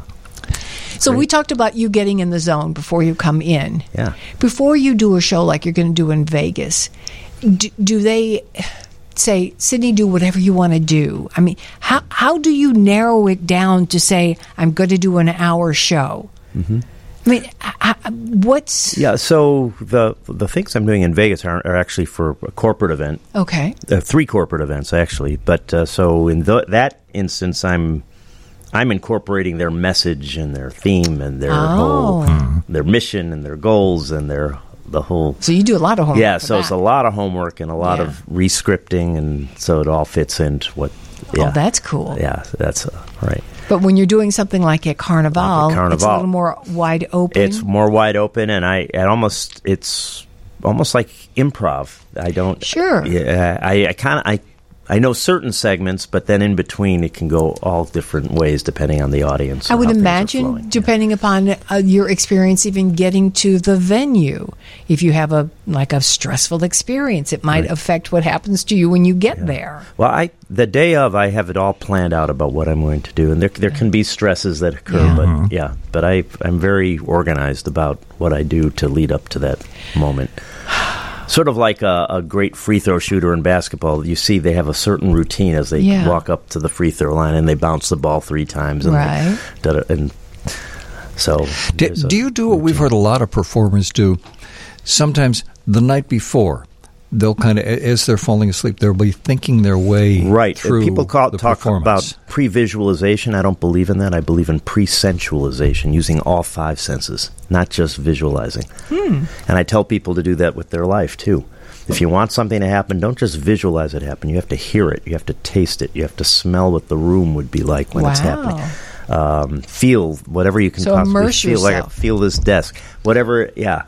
Immerse yourself in all five senses and imagine yourself there as if imagine the change without it seeming strange, and then the change will exchange with the present. Wow. So I, yes, I, I wish so- that would fit on a T-shirt. I think Yeah. that's a little it's a much. pretty big T-shirt. But I Yeah, like but, that. But yeah, it's pre-visualization, pre-sensualization as opposed to pre-visualization. Pre-visualization. The other thing I call what I do, you know, we've heard about AI, artificial Yes. intelligence. Yeah. I call my what I do is II, intuitional intelligence. There you go. Okay. Good. I like that. I like As that. opposed to what the Kardashians do, which is superficial intelligence, but that's a different. Woo! Now you're firing on all Or what, cylinders. what you guys do is real intelligence, but no, but mine is intuitional intelligence. I, Right. I, I love that. There you go. As always, Sidney, it's just a joy to have you in the studio with us. A- And before we uh, let you get out of here, again, blatant plug for anybody who wants to uh, see you. They uh, Yeah, there's still a few tickets left, and it's uh, this Wednesday night, uh, June 21st, at Carnivale, a secret room in the back called the Alley, and it's the tickets are available at sidneysecrets.com. That's S I D N E Y secrets.com. Hope to see you there. Thank you so much, Sidney. Gosh, I'm, I'm grinning. There are pictures that I've, Yeah. I've documented. Uh, the two go to our. Facebook page and you can you can see some of the pictures. it's uh, Thank you so much. It's, It's a pleasure. scary. My pleasure.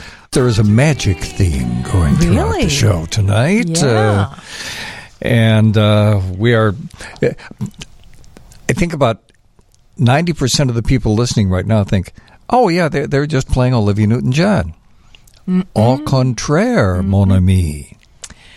I know. It's a really, really great song, and it's done so well by our guest who does a show paying tribute to Olivia Newton John. She's a local gal. She's Annie Aiello. Annie, how are you tonight? Hey, Annie. Fantastic. How are you guys? Great, great. I.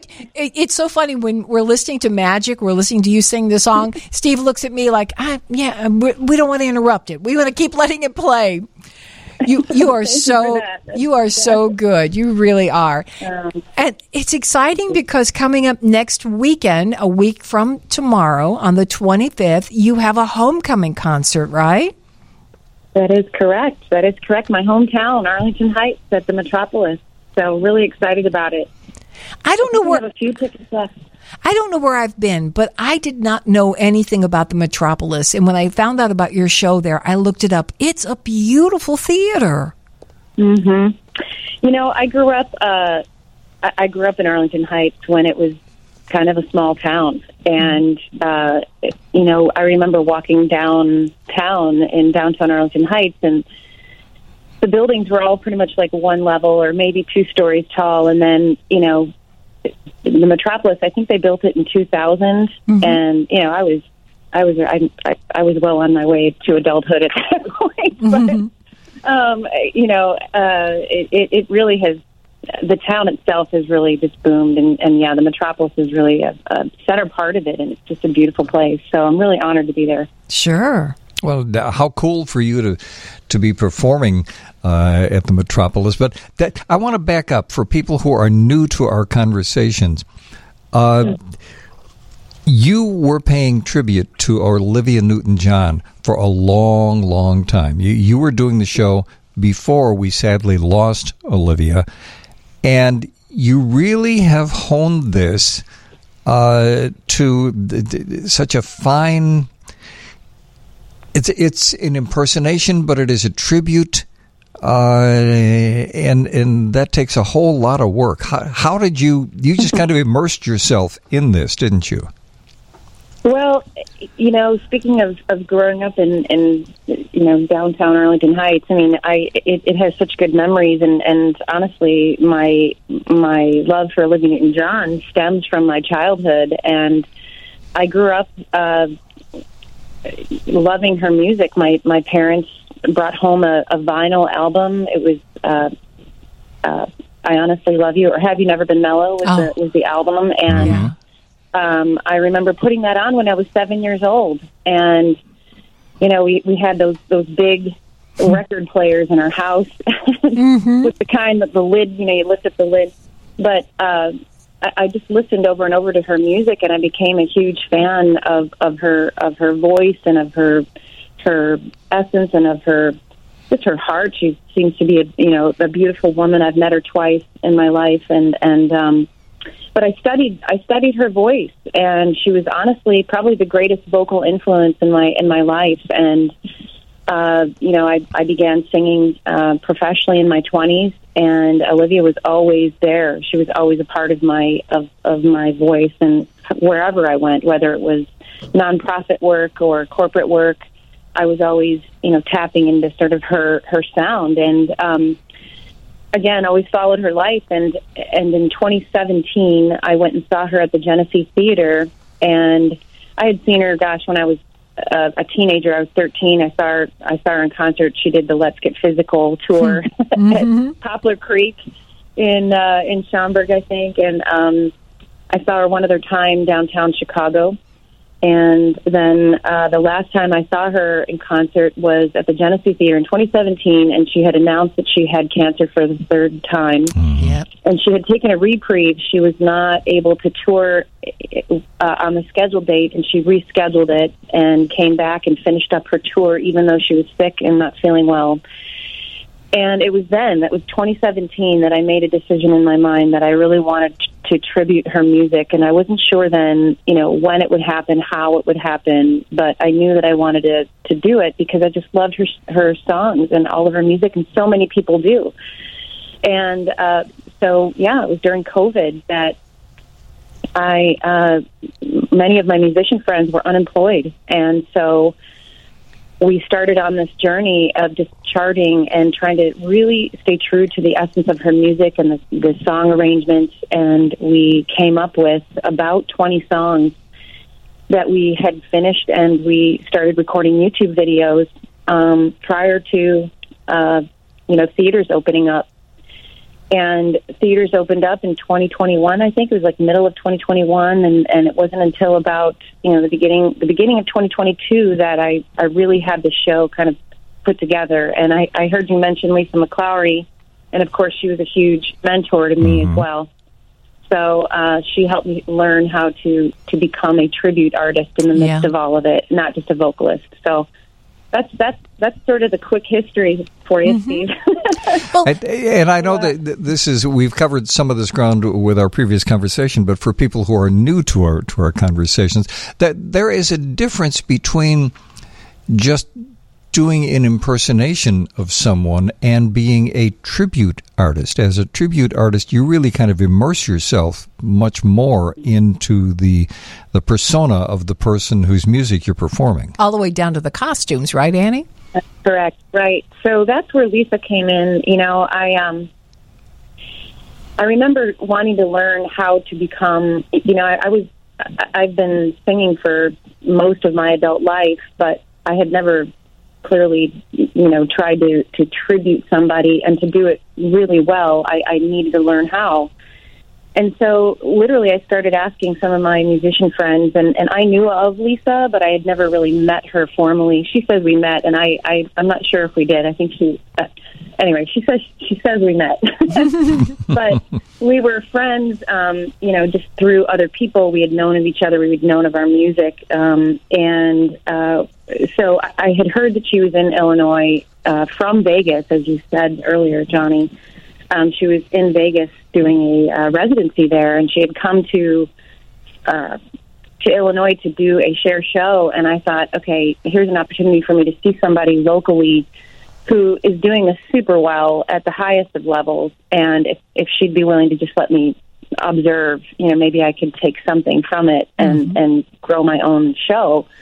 Well, not only was Lisa incredibly gracious, um, you know, she was more than happy to be a a resource for me as I was building the show, and um, so she was always there for questioning. And basically, you know, she she ended up, um, you know, becoming a mentor and and a manager of sorts to me. And so, throughout the year that I was developing the show, she was the one that brought me out to Vegas. We ended up uh, connecting with um, one of Bob Mackie's costume uh, assistants who's who was just fantastic, and he actually uh, created one of my costumes um, in the very essence and almost the exact colors and fabrics that Olivia had um, from the 1970s. There was another woman um, who who styled Olivia when Olivia had a stint in Vegas. Um, she had a, br- I think it was a, I can't remember if it was three years or three months, but but she had a stint in Vegas. Uh, she was helping out the Osmond family um, for a time, and the woman that that clothed Olivia during that time frame um, also put together some of my other costumes. And so Lisa just resourced resourced me with people that I never could have imagined I would have had the opportunity to do, uh, you know, otherwise. And Yeah. you know, I- I would have gone to. You know, somewhere down on Michigan Avenue So, you know, or staying up late at night sewing you would be sewing sequins on your headband to get physical um, we're we're talking with Annie Aiello is our guest. Uh, the show that we're talking about is Always Olivia, an Olivia Newton John tribute at the Metropolis a week from tomorrow, the Metropolis Per- Performing Arts Center. And as Annie said at the outset, there are a couple of uh, tickets available. You really, if you're an Olivia fan, you, you absolutely have to see the show. Olivia Newton John tribute show. Always And- Olivia. Always Olivia. And she's uh, going to be performing at the Metropolis Theater. And the blatant plug light just went on, Annie. So uh, if people would like to go and see you, and uh, how do they get tickets? Where do they go? What do they do? at tribute.com. We have, they just go to the events tab. Uh, it'll bring them right down to the Metropolis uh, website where they can go and, and grab tickets there. And uh, there's a few left. Um, I think there's maybe one long row, and that's about it. That's So, great. Oh my Yeah, gosh. yeah. So A- and you, you cut out for a second there. So the website is alwaysoliviatribute.com. Dot com. Mm-hmm. That's correct. Was that Thomas Linsk performing with you? That is Thomas Linsk. Yes, he's he's my he's my Danny Zuko. Yeah. oh, well, he's another Chicago treasure. He, uh, we're so lucky Yes. to have him around here at the Redhead, and just, uh, and, and you're right. He's your Danny, and I've got to say, back to your costumes, my absolute favorite Olivia Newton-John costume that you wear is the leathers from from Grease. I mean, you look fantastic in those black pants and those red platform heels. Unbelievable, lady. And Annie, I am a very happily married man, but I will say you wear it well. You do. Well, I wish I could say I had. I wish I could say I had the long legs that Olivia Newton-John has. I'm only five two, so Well, I think you're you're aren't you about her same size? Yeah, I'm. I'm not. I'm not a a, a, a large individual, but I I, uh, I I'm definitely a lot shorter than she is. Really? So- I did not realize that. And and also a blonde for people who've not seen you on, on Facebook or not seen you performing, you're also a blonde and you have this fabulous smile like her. I mean it's it's just it's like you were destined to do this tribute show. I mean it's absolutely I'm not Australian. That's true, but it's true. Yes. we That's- do we do we do our best at doing a, a bit of an Aussie uh, uh, interpretation through some of the show. So. I want to hold you though on costumes. How in the world do you make those costume changes? Yeah. So that's another thing that I had to learn when I was in Vegas. So uh, it was a crash course in uh, in, in tribute world um, when I went out to Vegas to Yeah. see Lisa. So. So Lisa, uh, you know, a consummate professional, and of course, you know, she's been in this tribute world a lot longer than I have. But um, she she's of the belief that that you need to do a 90 second or less costume change. Wow. And so that's that's a minute 30. You know, I mean, we're Yeah. we're talking a minute and 30 seconds. And if if it's past that, it's it's, it's long. And so you know, either you have to, you know, you talked about magic, Steve. Um, so there's there's the art of having properly timed songs that maybe you can leave the stage a little bit earlier where there's a little bit more of a difficult costume change. So for example, the the grease costume has you know the leather pants which you have to peel off. Yes. Um, the the wig which is more or less you know glued to my head. Um, but uh, you know, so getting out of that costume and into another one is a little bit trickier than other ones, and so you have to give it a little bit more time. And so uh, this coming up show, you know, there's a song in between that gives me a little bit of breathing room. You know, about four minutes, which still feels fast to me. But Yeah. um, so yeah, I mean, it, it's an art uh, that you have to learn, and you just gotta not have fear, and you just gotta trust. I mean, it is a huge act of trust. Uh, you know, going backstage, and and so. Um, you know, I watched Lisa in Vegas do this, and she showed me how to do it. And I have somebody that helps me backstage, and and um, you know, fortunately, you get pretty up close and personal. but Yeah. um, you know, you're really grateful for those people, and you trust them, and um, you know, you run out, you run out, and you and you learn to really appreciate what it means to truly, you know, perform. Um, you know, I've been a singer most of my life. I wouldn't say I've been a performer most of my life. I've I've sung. I don't know if I've always performed. You know, Well- um, I've been in musicals and things like that. But this is truly it's, it's a combination of acting, singing, you know, uh, and and trusting. Well, I want to take you back to something you said. You said the the costume change. You have to get a little breathing room, and talk about breathing room because if you've got ninety seconds, you as a vocalist, do you have to do something so that when you are back on stage? You're not out of breath and you are prepared to sing. Uh, forget the costume change. I mean, are you vocally? Are there any exercises or anything you have to do to make sure, okay, I just did all that, but I, I, I, I'm going to sing I Honestly Love You. I Honestly Love You. Yeah, I mean, so um, fortunately, there's uh, you know an intro or a prelude before. You know, it might be a verse chorus or it might be a, a, a long intro before you have to actually start singing. But um, you know, you practice this, so practice makes perfect, right? And and so you know, the week before a show, I'm typically rehearsing with my band and my team, and so we've done this. We've we've practiced it, so it's not like um, it's the first time I've done it and you're panicking and therefore you're breathing quicker. So it's it's something that you do, even though it's quick. You have a level of ease about it, and you have to stay calm. Um, now, there's moments where things can go wrong, and uh, you know this hasn't happened yet to me, but uh, you know Lisa again has has prepared me. If you're not ready, and your costume's not on or fully on, you just start singing from the dressing room. I mean, you just got to sing. Oh, I Really? love that. The show must go on. I mean, Yeah. the show must go on. So you you just start singing and you you you make it through, and there's just a it's just a level of of confidence that you need to have, and so remaining calm is important and having a level of confidence in what you're doing, and and truly, I mean, it, it is a trust. Uh, you know, Pink says it well. It's a trust fall. I mean, there is a sense of trusting the person that you're with that that all will go well, and you have to be prepared, and you've got everything in front of you, and so it, it is. Um, I only fortunately I have five costume changes. I have two in the front in the front end and three on the back end. So it's not insanity, and I have about you know two to three songs in between. And again, you know, I've built enough time to to make those changes doable. um, so I'm not I'm not focused on that. I'm focused just on on getting back out there. Really, Right, You know? right. Uh, we wanted you to tell some of the secrets behind the scenes so people can really appreciate what happens when you hit the stage as Olivia Newton John. She's going to be uh, uh, telling you more about that in a couple minutes. But I, the last time we talked with her,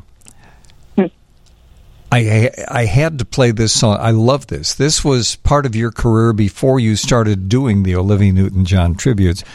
I want to make this song a hit record. I, I, told you this last time. I could have heard Olivia doing that. Your voices are so similar. That, that I, I love that song. Thank you very much. Yeah, I co-wrote that with uh, another Chicago friend of mine. His name's Chris Cernell. Chris Cernell is uh, he's a Park Ridge guide, and um, he writes for the Lego movies. He's just incredibly talented. He he he writes songs from for uh, you know soundtracks for for movies out in L.A. and um, I mean he's just a phenomenally gifted gentleman. And uh, I had a chance to to work on a on a few songs with him. One of them being Echo, and uh, I really like it too. And and you know we uh, I think we released that shortly before COVID, and so we really hadn't had a chance to really perform it live anywhere. Mm-hmm. and then I and then I went down the whole Olivia uh, route, so it, it, it hasn't gotten much playtime to be quite honest with you, Steve. Well, th- I- I will warn you when you're in the studio with us, and that is going to happen. I'm going to request that you do that song when you're in the studio with us. That would be fantastic. I would love to do that. That'd be great. I'll bring Chris down there too. He'll he'll he'll knock it out of the park. So. We, we need to spend some time and talk about uh, a real important part of what you do as your Olivia Newton John tribute is uh, recognizing the fact that Olivia was dedicated to raising awareness and raising funds to deal with breast cancer. And there's a, a walk every October. And that walk is something that she was really incredibly supportive of. And you've taken it on to say you're going to do your part to see to it that you explain it to our listeners how you want to support the walk. yes, well, I think any one of us can relate to somebody in our immediate family, you know, friend group, our lives that have struggled with, journeyed with, and uh, you know, battled cancer.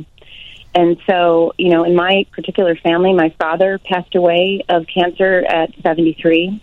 Uh, my brother-in-law passed away of a glioblastoma brain tumor at 53. Um, many people in our lives die much too young or are struggling much too young um, with with cancer, and so uh, you know this was a personal thing that that touched me. And then just watching Olivia journey 30 years of her life. She was diagnosed when she was 42. Uh, I believe a day after her father uh, passed from cancer, she was diagnosed with breast cancer at 42 and was very brave and obviously a huge spokesperson for um, living with and thriving with cancer and having a more positive, you know, spin on it. So much so that she agreed to put her name um, on a uh, hospital down in a state of the art hospital down in in um, Melbourne, Australia, where she's from, which uh, focuses primarily on research, wellness, and patient care. It's a very holistic approach. And uh, this cancer center is doing all kinds of phenomenal research that benefits people around the world with cancer. And so um, I really have taken it upon myself. I, I personally want to give a percentage of every every uh, concert that I do, a percentage of those ticket sales back to the ONJ Cancer Wellness and Research Center, um, so that Olivia's dream can stay alive through the concerts that I do.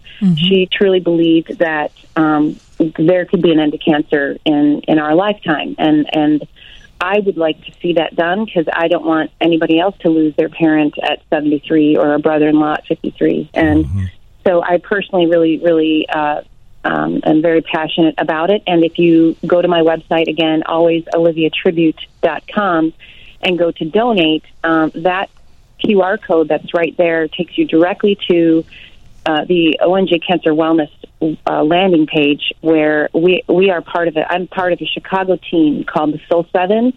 That we are our goal is to raise ten thousand dollars before October 8, which is when the walk is, to give uh, back to the cancer center down there in Melbourne, so that we can keep you know research alive. Right. You're also, uh, you have a page on the walkforwellness.com site where people can see and, and also donate through that page. But again, if you go to the concert, there's a portion of your concert uh, ticket price that's going to go for supporting the cancer research that Olivia did.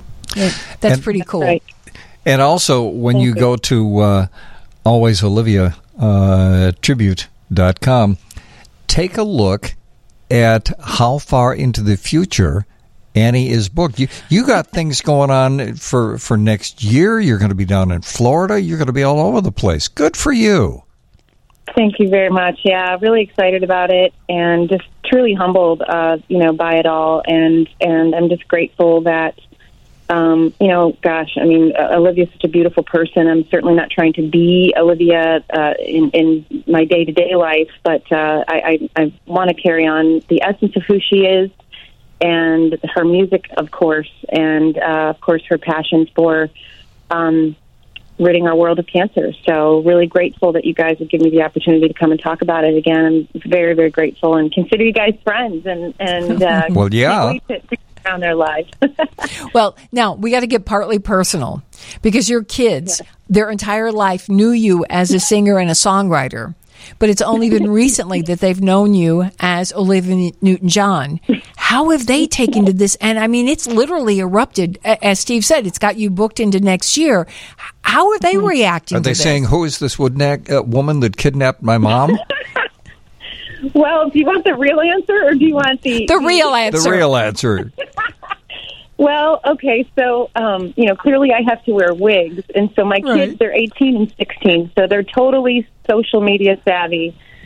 Uh, and so they love to take pictures of me when I have like just my wig cap on, and um, and I and they threaten me to to go viral with these terrible pictures of me without you know without basically any hair on, um, and so they just they they find it uh, I think amusing. Uh-huh. Um, they're they're also very supportive. They know how long I've loved Olivia Newton-John. I mean, they know from very very young. I mean, I have pictures of me when I was seven. So they they've seen me sing and you know write and and obviously have have a passion for following Olivia's life and all of all of the things she's uh, been supporting throughout her life. But yeah, my kids are. Um, they're they're uh, what's the word? They're supportive, loving, and a little bit sassy about it all. and tolerant, I'm sure. Can I just tell you a quick wig story that I just read today? An interview with Dolly Parton, who, of course, has been very honest about her wig wearing from Does forever. Dolly wear a wig? She has revealed, are you ready for this? There is a, a pocket in the back of all of her wigs, and that's where her mic battery pack goes. wow. Because her clothes are so fitted, there's no place to put a battery pack, so they put it in her wig. That's That seems awful, doesn't it? Does it?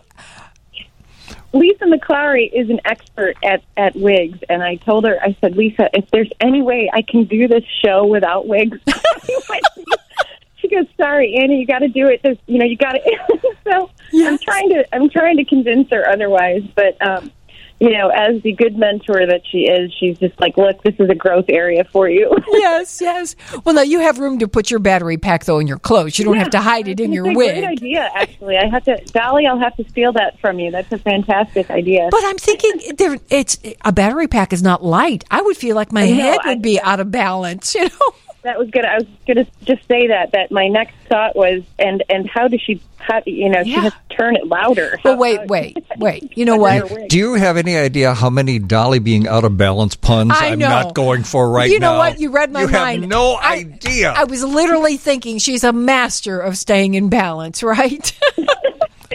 in so many Anything I was going to say would have turned this place into a parking lot so Stop quickly. it. Annie Aiello is our guest. By the way, you can spell Annie's name because a listener wanted to know how do you spell it if they wanted to look you up. A I E L L O, Annie Aiello. The show is Always Olivia, an Olivia Newton John tribute at the Metropolis Performing Arts Center. A lot of folks from the area, thumbs up to the Metropolis. They love that theater. It's in Arlington Heights. Her show is 3 o'clock a week from Sunday, the 25th of June. We'll come back for some closing thoughts with our guest, Annie Aiello, after this. The show is the Always Olivia, Olivia Newton John tribute. Go to alwaysoliviatribute.com. Annie, that question. Uh, I want to go back to what we were talking about a little earlier, where uh, we were talking about some of the uh, things you have to do while you're making a, a change in the 90 seconds or, and all of that. I want to take you back to something that Johnny and I experienced when we first got into radio. And this is one of those things that will still show up in some of the the radio forums. It's kind of a stress dream. Like you used to go to sleep and you'd wake up and you'd be having this dream where you'd fallen asleep, you didn't have a record queued up and you'd fallen asleep. and and that was the stress. Do you have any stress dreams related to I got to do all this stuff, and I'm the, the wigs and costumes and things, and yeah, I mean, I, uh, I again, this is a new. It's a new art for me. I mean, again, I've been I've been a singer for a long time, and uh, I think for me, the way that I can prepare and, and be ready for something like this is to rehearse it over and over, to really be ready in my head. I think it was Sidney that was saying, you know, you got to you got to feel the room, Mm-hmm. you got to picture yourself there. You really have to envision yourself in the space, and it's funny because uh, at at this point, I've been local for the most part. I've I performed at in Des Plaines, I performed in in Wisconsin, I performed in Arlington Heights and in St. Charles. So I physically went to these places in advance and literally walked in these spaces so that I could have a sense of the room. Uh, but I'm not going to always have that opportunity, and so for me, it's it's really being ready mentally, so that I don't have those stress dreams. okay. um, you know, I, I, I haven't officially, you know, woken up in a panic per se, but uh, you know, for me, it, it is it is meant. It, it, it's exactly what Sidney was saying. Uh, it, it really is envisioning yourself in that space on the stage, performing with people in the crowd. Um, you know, I've had the opportunity uh, several years ago. I, I sang over in Germany, and I had to sing in a different language, and I had to sing in front of ten thousand um, leaders, and it was probably the biggest audience I ever had. And I didn't have any any uh, uh, you know support in terms of lyrics or anything like that. It was all out. I was out in front solo in front of ten thousand people, and Wow. it was it. I mean, my knees were going up and down, literally. I mean, I was nervous, and I get nervous for everything. And I think that I've learned over time that nerves aren't necessarily a bad thing. In fact, it means that you care. Mm-hmm. And I think it's just managing those nerves, and it's breathing. It's really breathing, and um, so I keep telling myself to breathe, and I try to, uh, you know, approach it in in such a way that I'm ready, I'm prepared mentally, I'm prepared spatially, um, and I just have to breathe through it. And if I panic, I can't breathe. You know, Sure. Yeah. to your point, you know, getting out on stage and, and being out of breath. well, if I'm breathing properly when I'm changing those clothes and I'm not panicking and I'm not, you know, it's not always perfect, right? And there's, there's days where you, you, you know, I'm sure you've had radio moments where things don't go right and you just Oh, that's never ever happened. Uh, But you know, I think I think that it's also in those moments. That's part of live theater too, where people appreciate it, and and something might go wrong. Like I remember actually watching Olivia live, and um, she was sitting at a piano, and she was doing a, a really beautiful ballad. I can't remember. I think it was Sam, maybe, and um, uh, it was it was just a simple uh, piano only song, and um, actually no, it was a song that her daughter Chloe wrote, and uh, so she was playing this beautiful song, and she had the microphone, um, and the microphone that was at the piano uh, just kept flopping down. and she couldn't she couldn't keep it up uh, she couldn't keep the microphone stationary. It kept flopping down. And so finally she just stopped the song because it totally ruined the effect of the song. And you know tech guy had to come out and swap out the mic. And and she just you know made a thing of it. And this is what live theater is about. And people appreciate that you know Absolutely. You know so i think at that point you just got to embrace it and start over yeah well, well, speaking of that kind of thing, this is not an Olivia Newton John moment, but I will suggest that you go to YouTube, look up Taylor Swift in Chicago, and what happened at the beginning of her performance. Uh, She's got umpteen thousand people. 65,000 people, yeah. and walks out ready to start singing. Her mic doesn't work. With her rhinestone microphone. Yeah. And she doesn't get mad. She just kind of she kind of mimes things, and the audience understands what's going on. But she makes a joke out of it, and eventually a Right. stagehand comes out and gives the microphone, and she makes some jokes. She mm-hmm. doesn't get flustered. It's that kind of moment. You should take a look at it. it, it Yeah. It's really cool. I would love to watch. That sounds great. Yeah. So, you know, it, it's it's it's experiencing so many of those things that at some point you just embrace it and you just okay. You know, at some point something's not going to go right, and and how am I going to respond in the moment? And you know, being real, I think, is is the way to be. Absolutely. And I like to think that when you're on stage, you're in your happy place because you know what you're doing. You are so good at what you're doing. So you just kind of, you soar with it. Just go with it. And Right. I, I, before we run out of time, I want you to take a moment and give a shout out to your support that's going to be on stage with you for the show next Sunday at the Metropolis.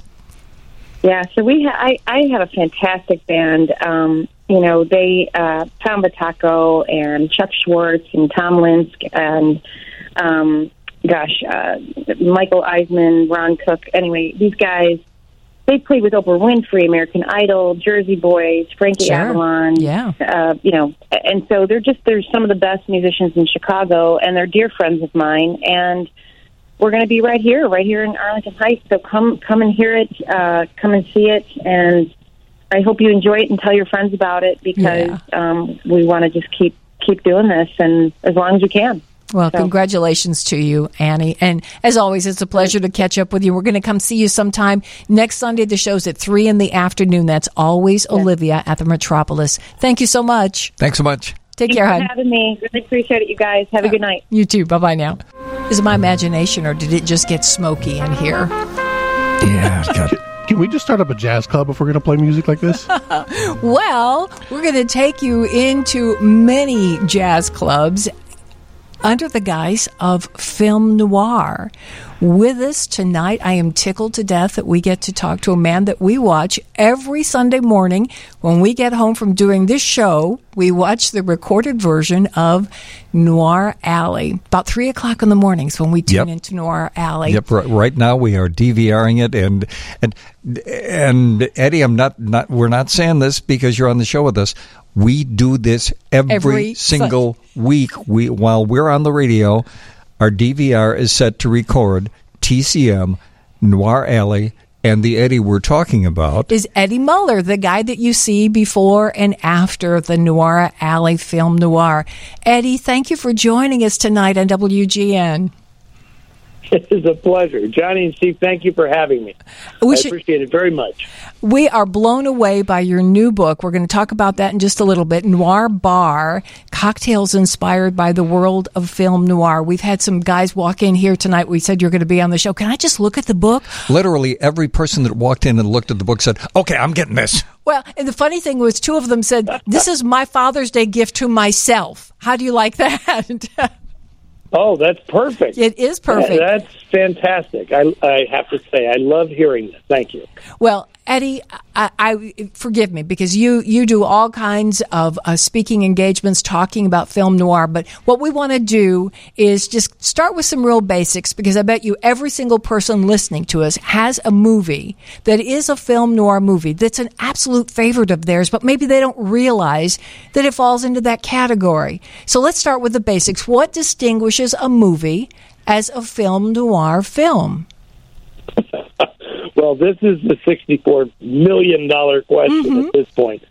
Uh, but it they're crime movies from the mid twentieth century, primarily made in Hollywood, uh, and they're filled with shadows and style and just dripping with sensuality and all, all the stuff we love, right? But um, and likely Humphrey Bogart or Robert Mitchum are going to star in it.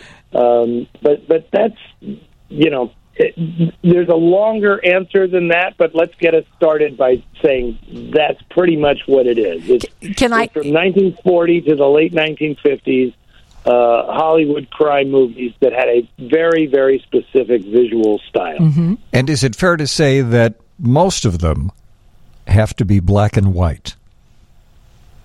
I would say, without question, most of them are black and white because co- color just wasn't that uh, prominent at that point. But there, there are a few examples of color noir, but in general, black and white is what everybody associates with the genre. And- Exactly. I would say you also have to have snappy dialogue. I mean, that's a must. You know, we talk about slang today. Oh my gosh, in noir, there's a whole language there that's just amazing. And also, one of the things I love about film noir is it makes me feel naughty because I end up rooting for the bad guy or gal. I'm like, this is wrong. Why do I feel uh, this empathy for this person? And every, wow. and every, you you just hit on it. I mean, you you nailed it one hundred percent with that. That's why these films were um, so distinctive at the time, and what made them so really important in the development of American cinema is that the bad guys could be the protagonists of the movies. That was incredibly important to, to this whole uh, style of filmmaking, and um, uh, you nailed it, Johnny. You nailed it. and every once in a while, there will be a surprise ending, like the movie that you showed about a week or so ago, the Sidney Greenstreet and Peter Lorre, The Verdict. And I wasn't expecting the ending, even as we got to the the final pivotal scenes. I thought it was going to go away. It didn't go, and all of a sudden it was what? Yes, exactly. It's my case in point. I mean, not to spoil it for people who haven't seen the movie, but the protagonist, the guy who you thought was the good guy, turned out to be the culprit. uh, very tricky. They aren't al- they aren't always like that, but it is wonderful when they uh, pull that off, isn't it? Well, you're talking to two people who just in this past week did our own little Sidney Greenstreet Peter Lorre filmathon. We watched The Verdict and Three Strangers. And those were their last two movies together, right? Correct. Yes, the verdict was the last one. Three Strangers they shot just before it, and they're both fantastic films. Are they not the greatest screen team ever? Oh, oh, oh boy.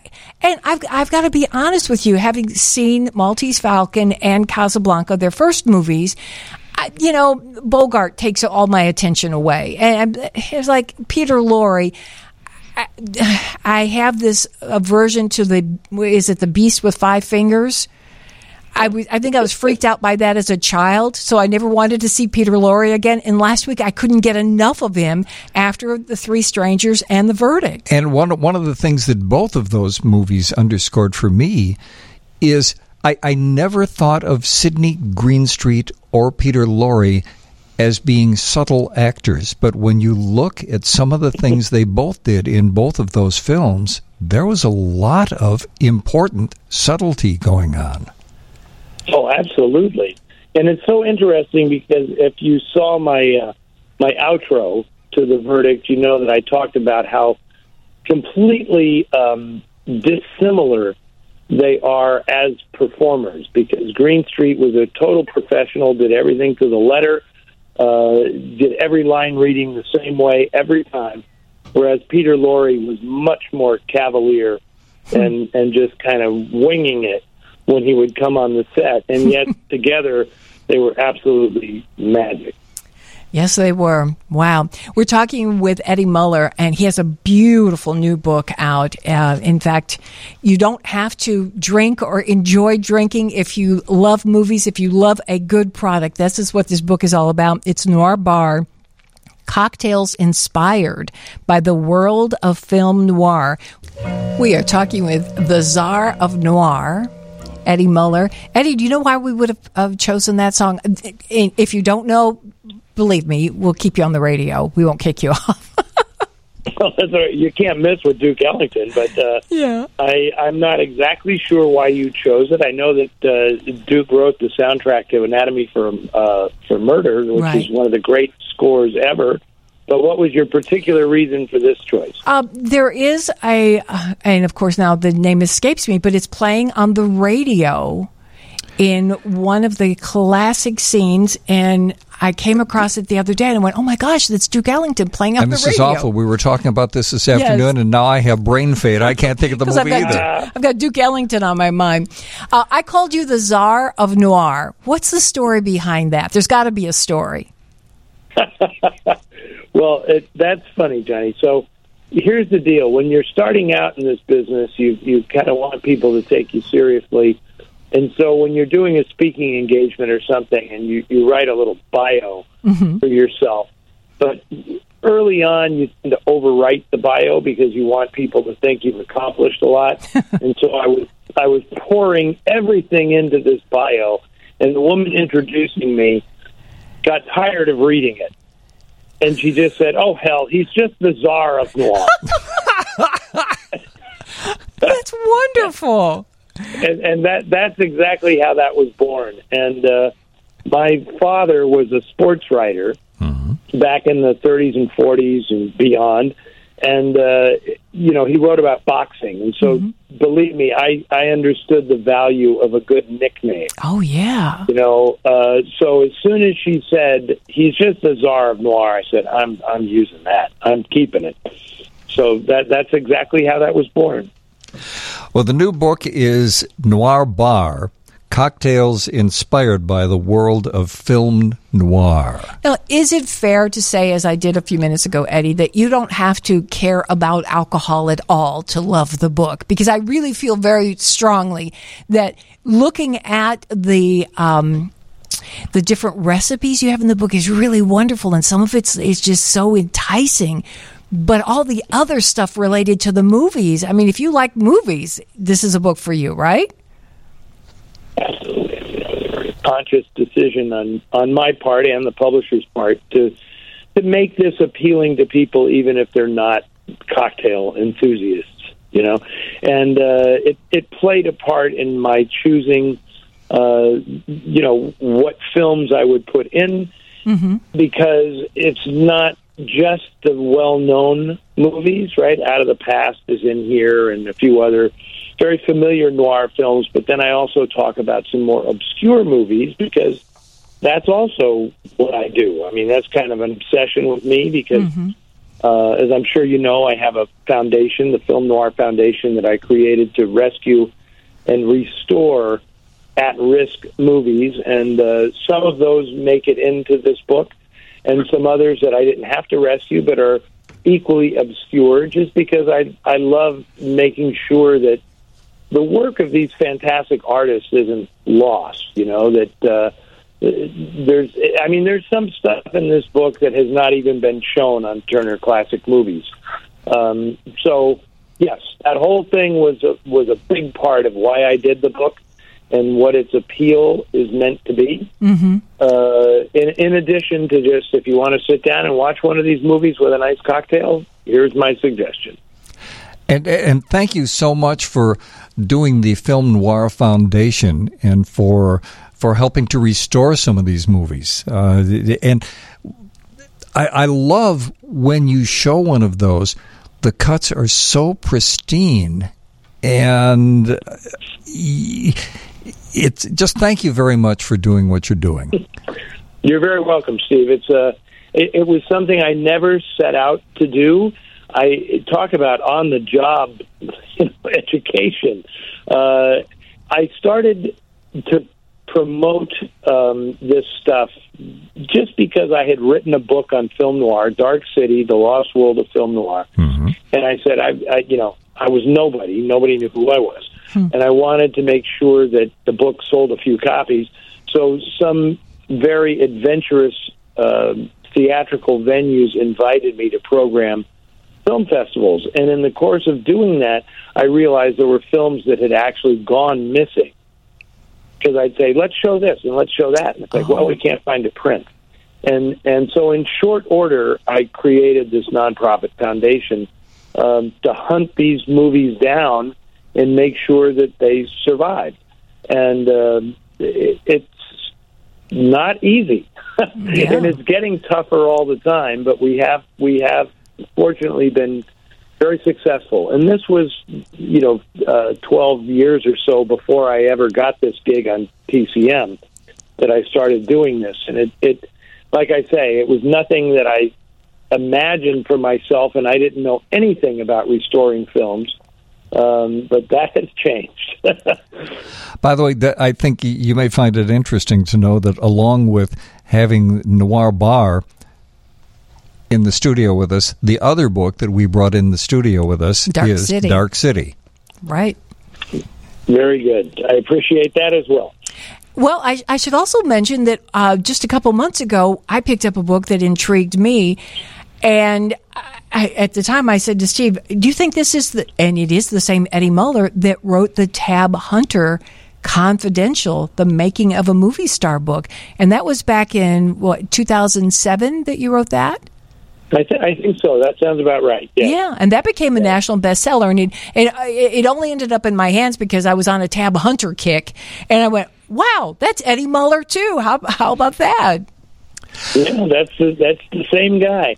Um, it- it's interesting, and that was uh, that's to date his so far. You know, my by far my best selling book was Tab's autobiography, and it was so wonderful that uh, Tab was really, really a, a very nice man. I liked him very much, and he was so kind in that he he never hid me. You know, a lot of people who write an autobiography, uh, they don't want people to know they have a ghostwriter or something. And when I said one day, you know, well, Tab, I'm your ghostwriter, he said, no, you're not.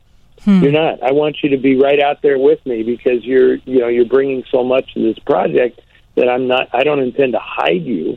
And so it was. It was really wonderful. Yeah. Uh, that when the book came out, Tab would ask me to come to book signings with him and do speaking engagements with him. He was a, he was a really wonderful guy. Well, with the success of, of that book and the success with, for, for example, your last book, Dark City, was it your idea to do the latest book, Bar Noir, or did somebody come to you and say Noir Bar is uh, you, you got to do it, Eddie? It's it's it's brilliant. It has to be done. I mean, how did that happen? Well, amazingly, it- it really wasn't my idea. I have to admit that.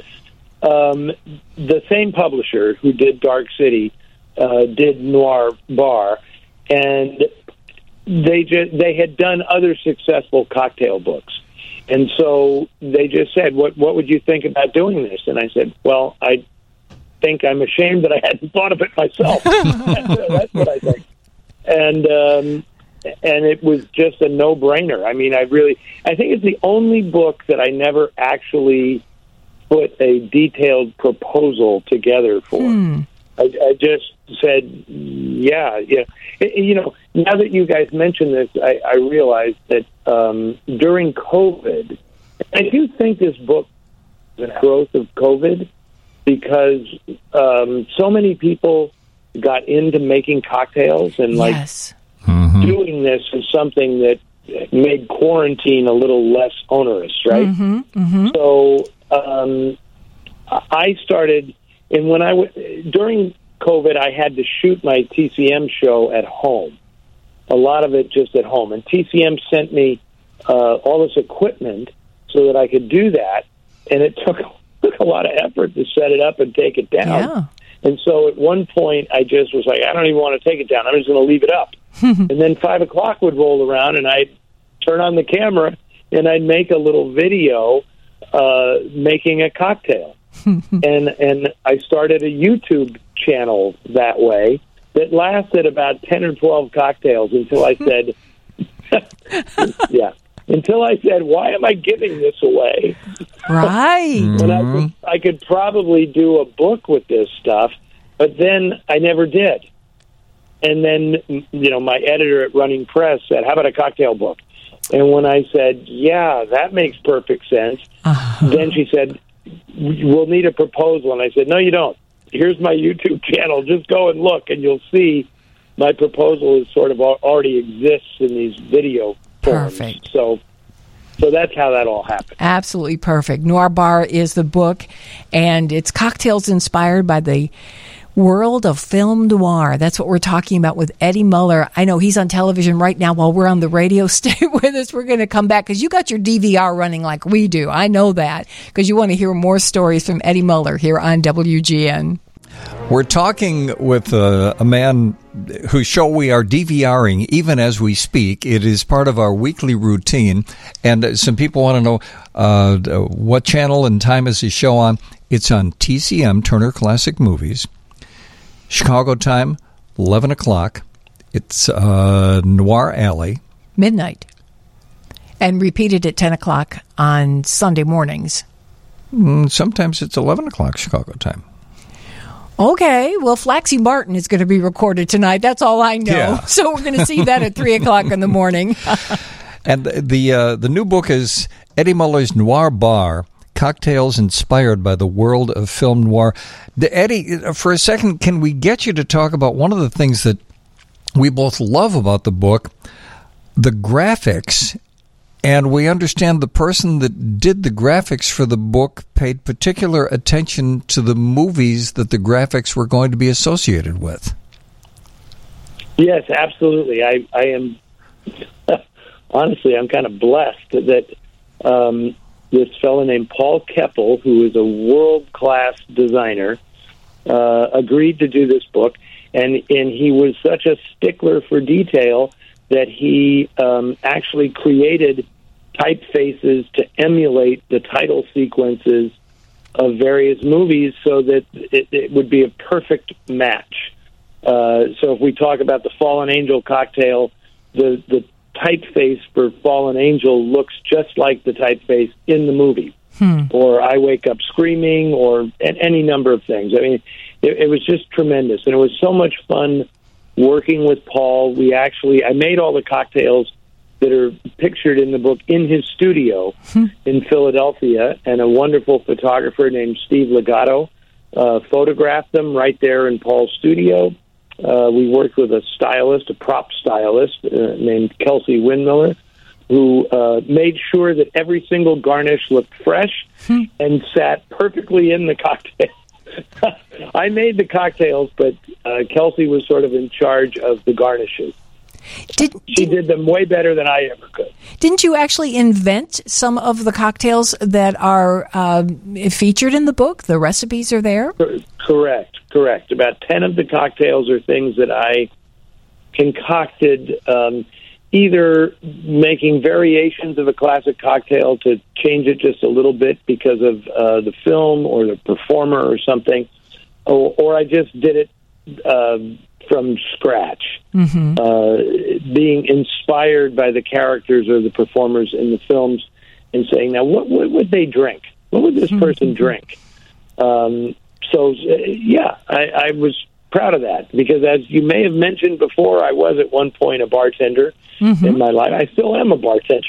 I was making cocktails for my wife earlier this evening. Uh huh. You're a mixologist. So, um, I, I, I do know what goes with what. Right. Well, in fact, you were studying to be a bartender. And I mean, if you are a good bartender, you study. Uh, you were going through that in the late 70s. At the same time, I was working at a cool little jazz club here in Chicago. I was a cocktail waitress at Rick's Cafe Americaine. And about you know, that? I think about that because back then, um, when you came into a place like Rick's, it was live jazz music with these great old jazz performers who, sadly, I didn't realize who I was getting to see every night for two and three shows a night. I didn't get it back then, but uh, people weren't ordering drinks like they we're we're like dealing with a renaissance in, in, in cool drinks that I didn't see personally as a cocktail waitress back in the late 70s. Would you agree? Yeah, absolutely. I, now I'm kind of curious if Rick's was a was that like a chain or something? 'Cause mm, No, I'm not sure. I remember that there was a Rick's in San Francisco at at some point, and I'm it kind of fascinates me. But you're a- you're absolutely right. I mean, it's interesting when I first started bartending, it was not like what it is today. I mean, the the cocktail culture had not reemerged, mm-hmm. right? Uh, I mean, and and I was not part of this renaissance. It was uh, it was kind of a different thing. There were high end places, um, but in general, people weren't really drinking cocktails to the degree that they are now. So I'm very happy that the Renaissance has returned. You know, I think that after the 70s and 80s, there kind of became a return. There, a re, there was a return to mid 20th century style. Uh, you know, whether you want to call it retro culture or vintage culture, whatever it is. But swing dancing came back, and Yep. cocktails came back, and vintage fashion came back. Um, which all those are my people. I mean, those are the people that, that come to my film festival. Yeah. They watch Noir Alley religiously. Uh, I find that all very fascinating because they clearly didn't live through that period the 1st time. So, so they're revisiting it purely because it's aesthetically very pleasing to them. yeah. Understandably so, because I mean, I think an argument could be made that that era in American uh, culture was the zenith. I mean, we kind of hit top end in, in the 1940s, I think, right? Uh, n- not just saving saving the world in World War II, but uh, looking very stylish while doing it. So Uh, I, I think that's something that that people really, really admire about America because so you know the movies were great, the music was great, the jazz was just like really kicking in. Mm-hmm. Uh, all of this stuff is is what makes American culture so so vital, uh, not just here but all around the world. And and I think it's interesting that w- one thing that I've really learned uh, in my role as the czar of noir is that it wasn't the noir thing wasn't just an American phenomenon, which I thought it was when I first got into this. But over the years, I've come to realize that all around the world, they were sort of experiencing the same thing. And I've, I've discovered noir films in Argentina and Japan, obviously in France and Italy, and uh, it, it, it really is remarkable. And the Film Noir Foundation, the people who support my work come from all over the world. They're not just in the United States. And I, I just, this has been a revelation to me and something I really cherish. You mentioned some of the, the uh, film festivals, and we've had a number of people uh, texting us at 312 981 7200, and they want to know is there any chance that you are going to be appearing in the Chicago area at any point in the future with, uh, with one of the film festivals? I've done uh, a festival in Chicago at the Music Box Theater for, I think this will be my 14th year. Oh, wow. And it will be um, in late August. I think the date is August 26th. Uh, I could be wrong about that, but um, late August at the Music Box. Uh, I've done it for a long time, and uh, it's fantastic. So everybody, everybody who's curious needs to come on out. uh, I think this year we will be doing uh, every film that we'll show will be from 1948 because it's the 75th anniversary of every one of those movies. Awesome. I love that. Yeah. So um, that's that's the plan. Th- I have to tell you uh, that if there's any chance at all that we can get you in the studio while you are here in Chicago, oh boy, are we going to lobby for that? We'll lock the doors. Um, it would it would be it would be at this time. yeah. Well, actually, we go on the air at 9 o'clock in the evening. Well, that that may be tough, but we'll we'll see what we can do. Okay. Well, Eddie, uh, I, I want to talk a little bit more about you and your passion for film noir. Is there a particular film that did it for you that just kind of lit that fire in you? Uh, yes. The first one is a movie called Thieves Highway, which was made in 1949 at 20th Century Fox. And I think the reason why it struck me was because it's set in San Francisco, which is my hometown, and it's set in one night in in downtown San Francisco. And what really appealed to me about that movie is that it showed a city that didn't exist anymore. Mm-hmm. Mm-hmm. Because I, I recognized the streets that they were talking about in the film, but what I was watching in the film wasn't what was on those streets when I was there, right? Yeah. So I became fascinated by, you know, what was here before this, right? And that, um, so that was the one that kind of hooked me.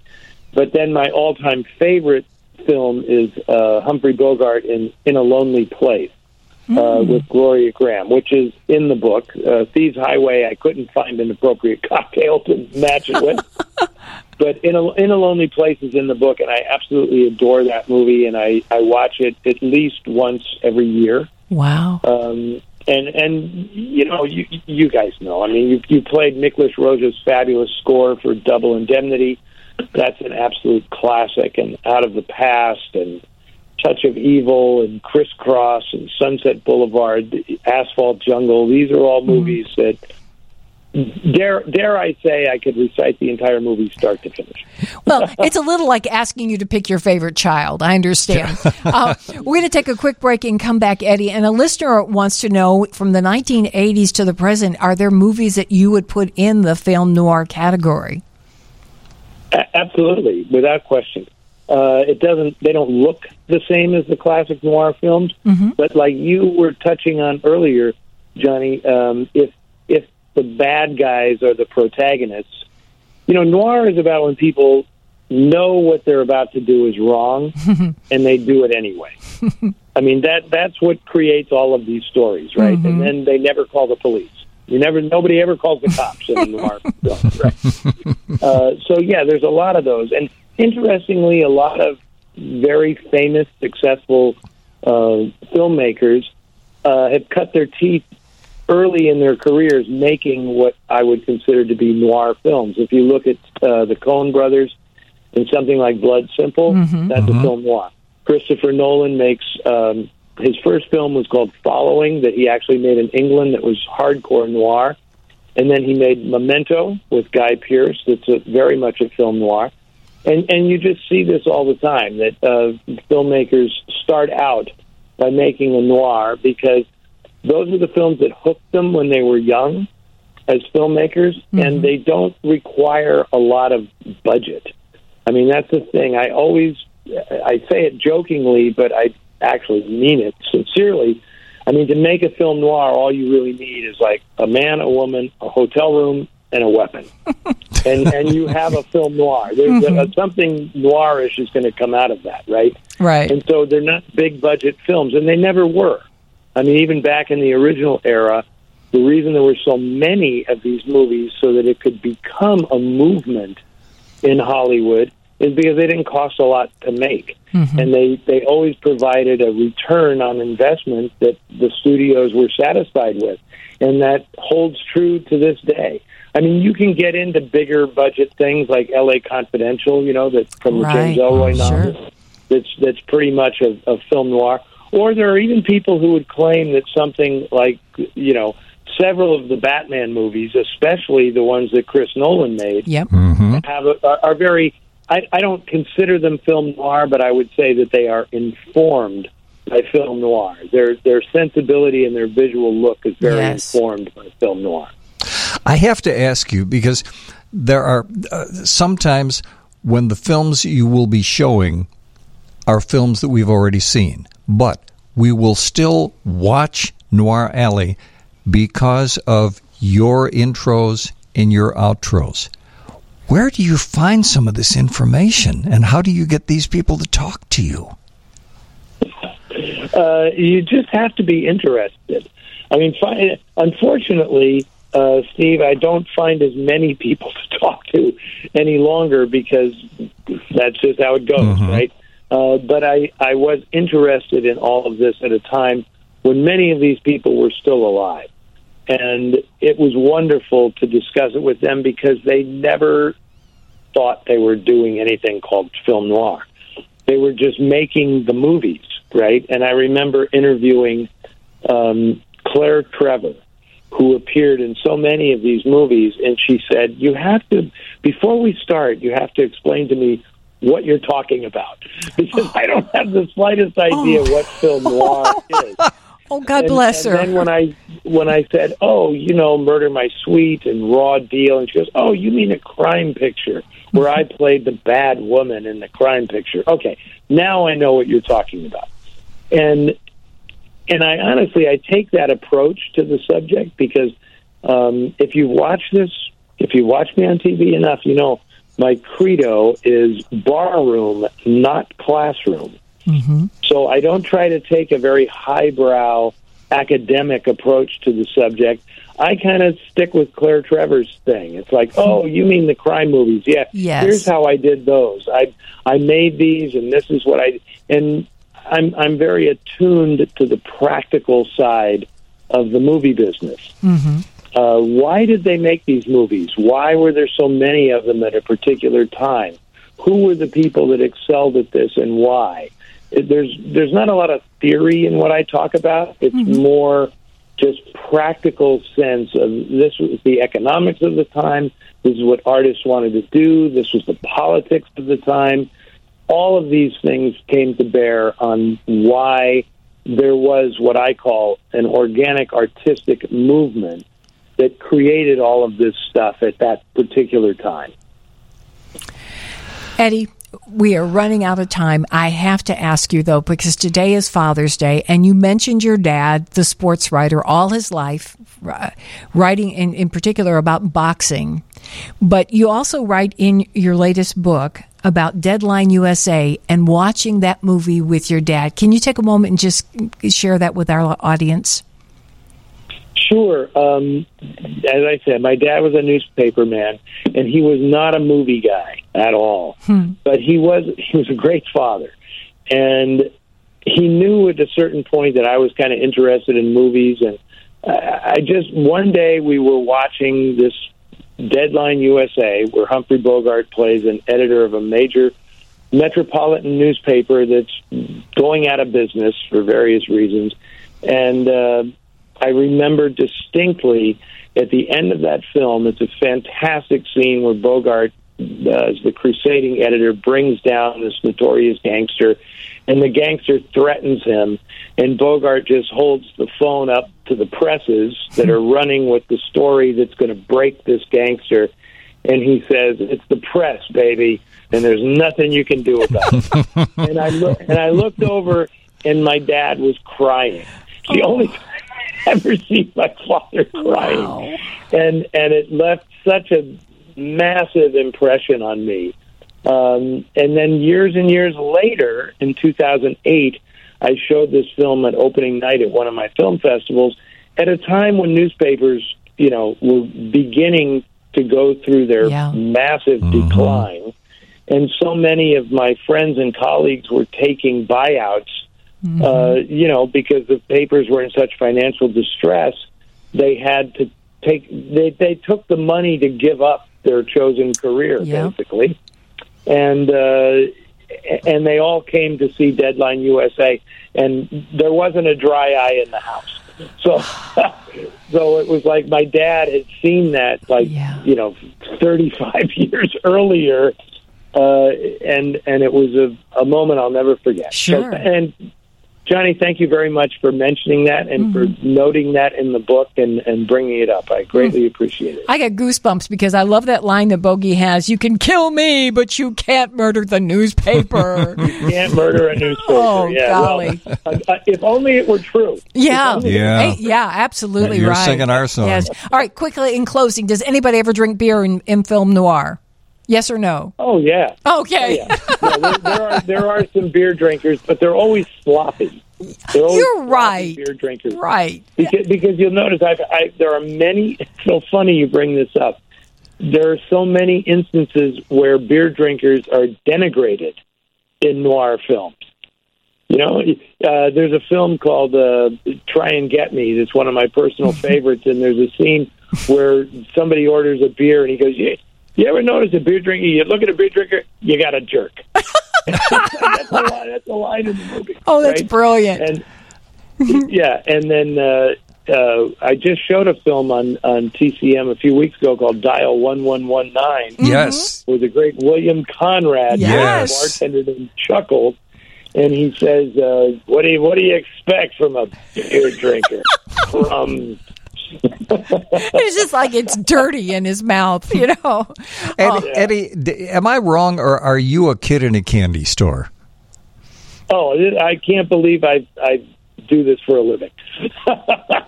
Well, we're we're certainly glad you do, and thank you for your new book. It's absolutely gorgeous, Noir Bar: Cocktails Inspired by the World of Film Noir. It's such a pleasure to meet you. I, you have to forgive me, but I was kind of geeking out at the beginning. I was like, "Oh my God, we're going to talk to Eddie Muller." And, and if you got the feeling that you were talking to two stalkers, you're correct, You. Eddie. No, well, that uh, that's very nice. And seriously, uh, when I come to Chicago, we have to figure out some way uh, to connect. You That know, would be You- you guys should do a remote show. Now you're talking. There you go. Yes, yeah, that's brilliant. Ooh, I like that. We're going to work on that for real. because because then you can have a whole like a studio audience and everything. Yeah. We'll just, we'll just keep the theater open a little bit later, and we'll we'll do your show live. Ooh. from the I- music. I like the way you think. Eddie. Yes. Thank you. Again, I really appreciate you joining us tonight. And we'll be in touch. Thanks a bunch. Fabulous! What a pleasure. Thank you both. Good night, Eddie. This was fun. Oh my gosh, so many things to talk about too. I, lo- I know we're late for the news, Yes. but but that was Eddie Muller. I mean, come on. Steve King and Johnnie Putman at WGN Radio. It is Father's Day. It is. And we found that it's kind of tough to find songs by women Yeah. about their dads. There's a lot of songs by men or by groups. Uh, and yeah, there's some country songs, uh, but I, again, it wasn't that easy. So you songwriters out there, work on that right now because we need more songs about dads. It made me think about uh, the T-shirt that I saw. We were we were on Hollywood heading over to Lakeshore Drive, and this group of people across the street. And I said to you, they look like they all belong together. Right. They were all wearing, oddly enough, shades of gray. And all the men were bald. Hmm. And they were all ages. And even babies, and, and it, must have been about 15 of them. And it was just weird to me that they were wearing shades of gray. You know, gray shorts and gray slacks and gray t shirts and gray blouses and, and dark gray, like kind of some north side cult or something. Anyway, the one dad had on a t shirt and he happened to turn just so I could see what was written on his t shirt. And it said, This isn't a dad bod, it's a father figure. I love that. I do too, because dad bod is a, you know, that's kind of a. A derogatory. Oh, you got a dad bod.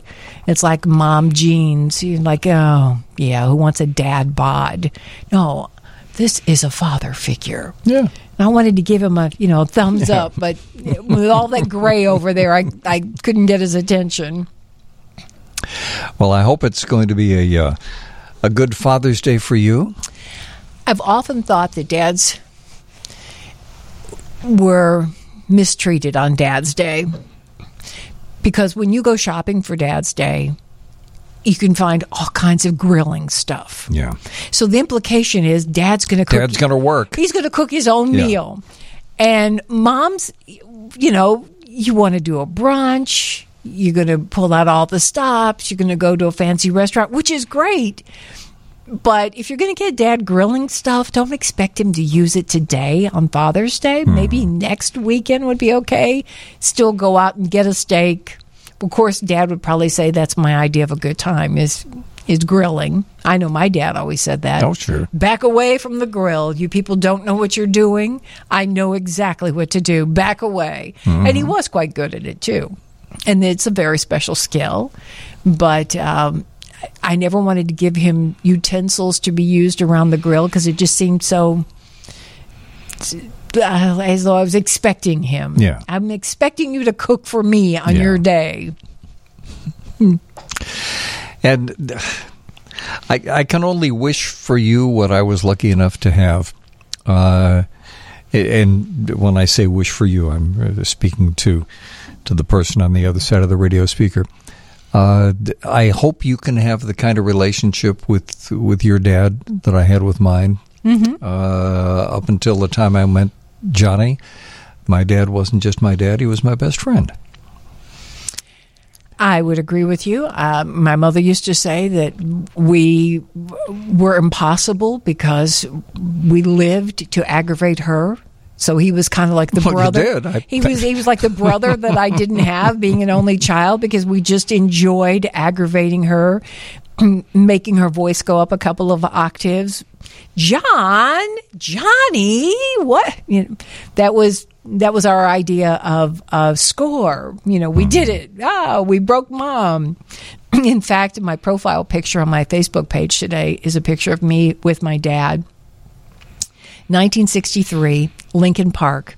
That was one of the things we often did was we would just go not so much to the zoo part, but we'd go to the park to look at the flowers and go into the greenhouse and we're outside by the flowers. And so I think it was probably July, June or July of 63.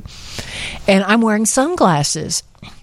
And when I came across that picture the other day, I thought this is a perfect picture to put up for Father's Day because that's me emulating my dad because he's wearing sunglasses too. But sadly, he had a cigarette in his fingers, and most pictures that I came across in the 60s and 70s, he always had a fi- uh, always had a cigarette in uh, between his fingers. But I forgot when I posted that picture that those sunglasses were found in the park. And I was so excited when I found them because my dad was wearing sunglasses. Because they look like I mean they fit you. And and they were cool sunglasses. And I remember putting them on and it all came back to me this evening when I was thinking about posting that picture and about it being Father's Day. I was so happy to have glasses just like my dad. And thank hmm. goodness my mom, who always had a camera with her, snapped that picture right at that moment. And I'm just kind of leaning into him looking cool just like him at seven, so he was 27. And um, that was our happy place, Lincoln Park. you. Steve King and Johnnie Putman at WGN Radio. You can uh, text us or uh, talk to us telephonically. 312 981 7200 is the phone number. And a listener reminds me, you're absolutely right. Beyonce has a song from her first solo album called Daddy. You are right.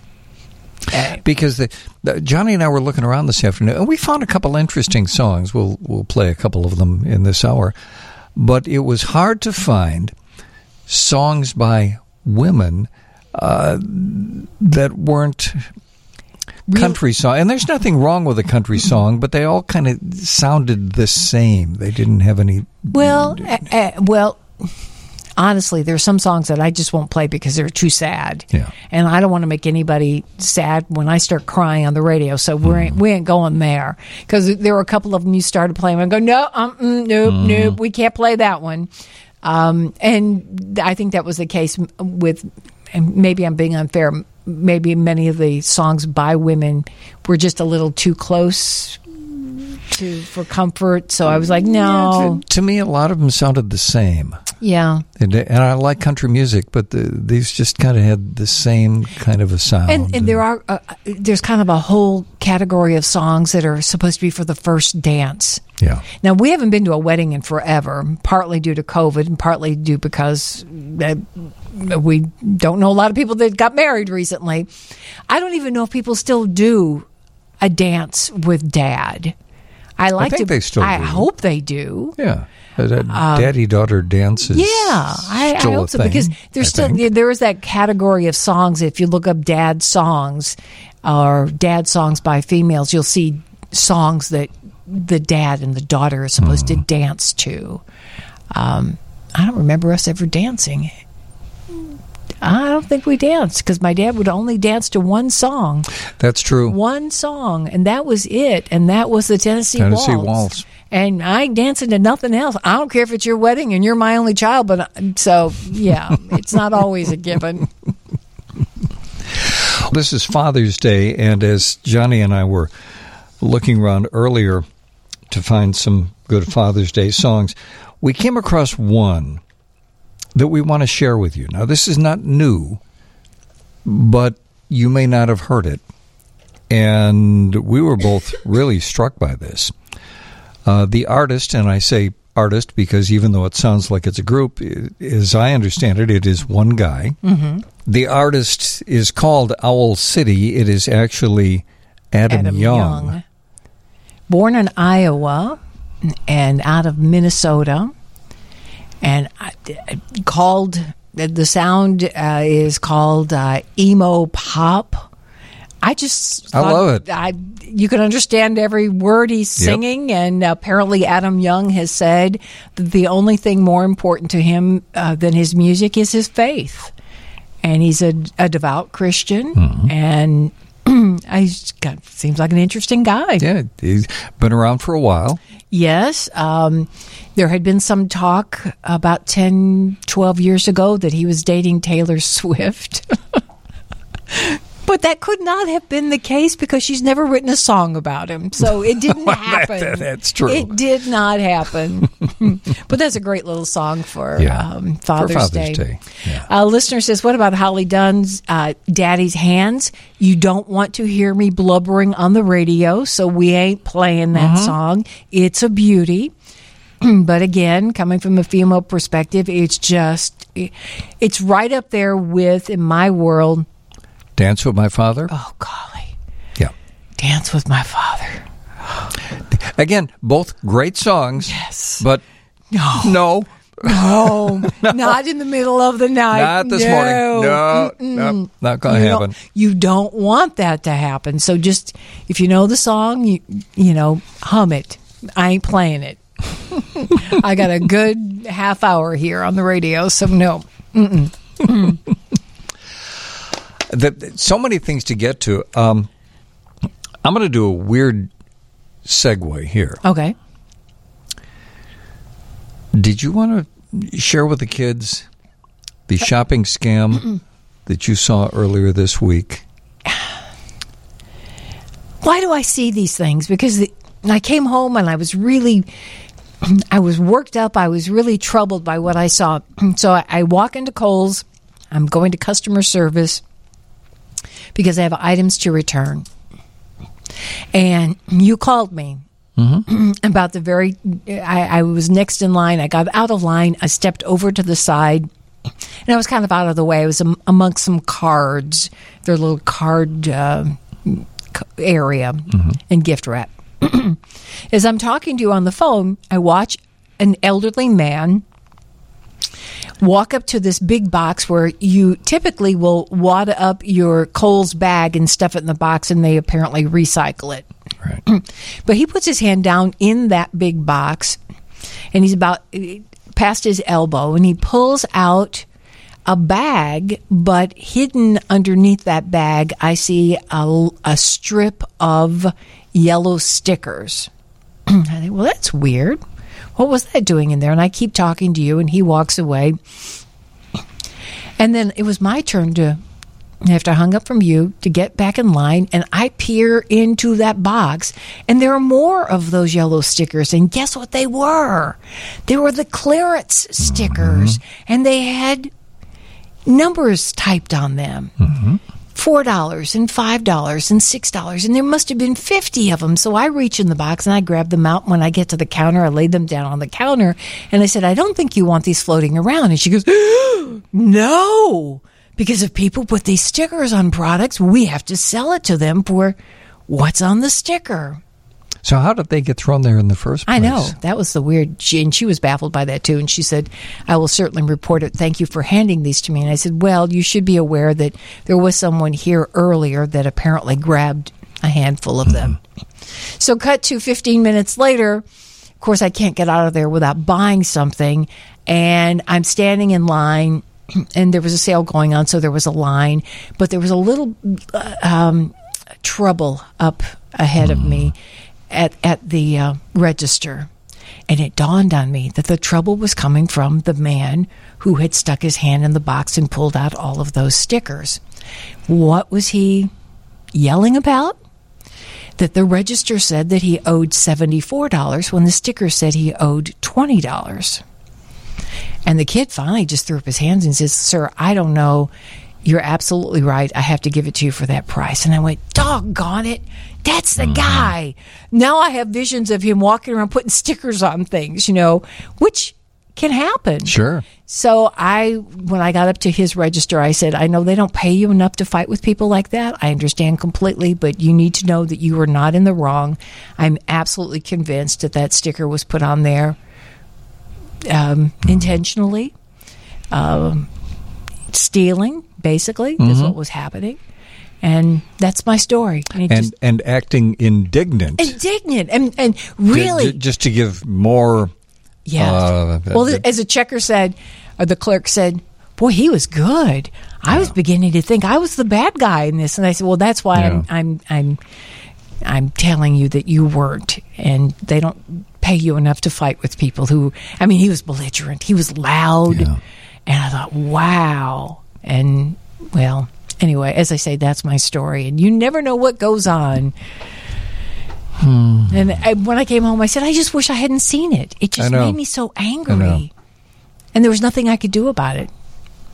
other than share the story and Yeah. maybe the people if there are any uh, people Clerks. listening who work at Kohl's, make sure those stickers are not just tossed In the where big somebody box. can get to yeah, them. yeah. So that's our public service announcement for, That's for the moment. Uh, more coming up. Stay with us at WGN. Why on earth would they be playing Ray Stevens' The Streak? It's a classic.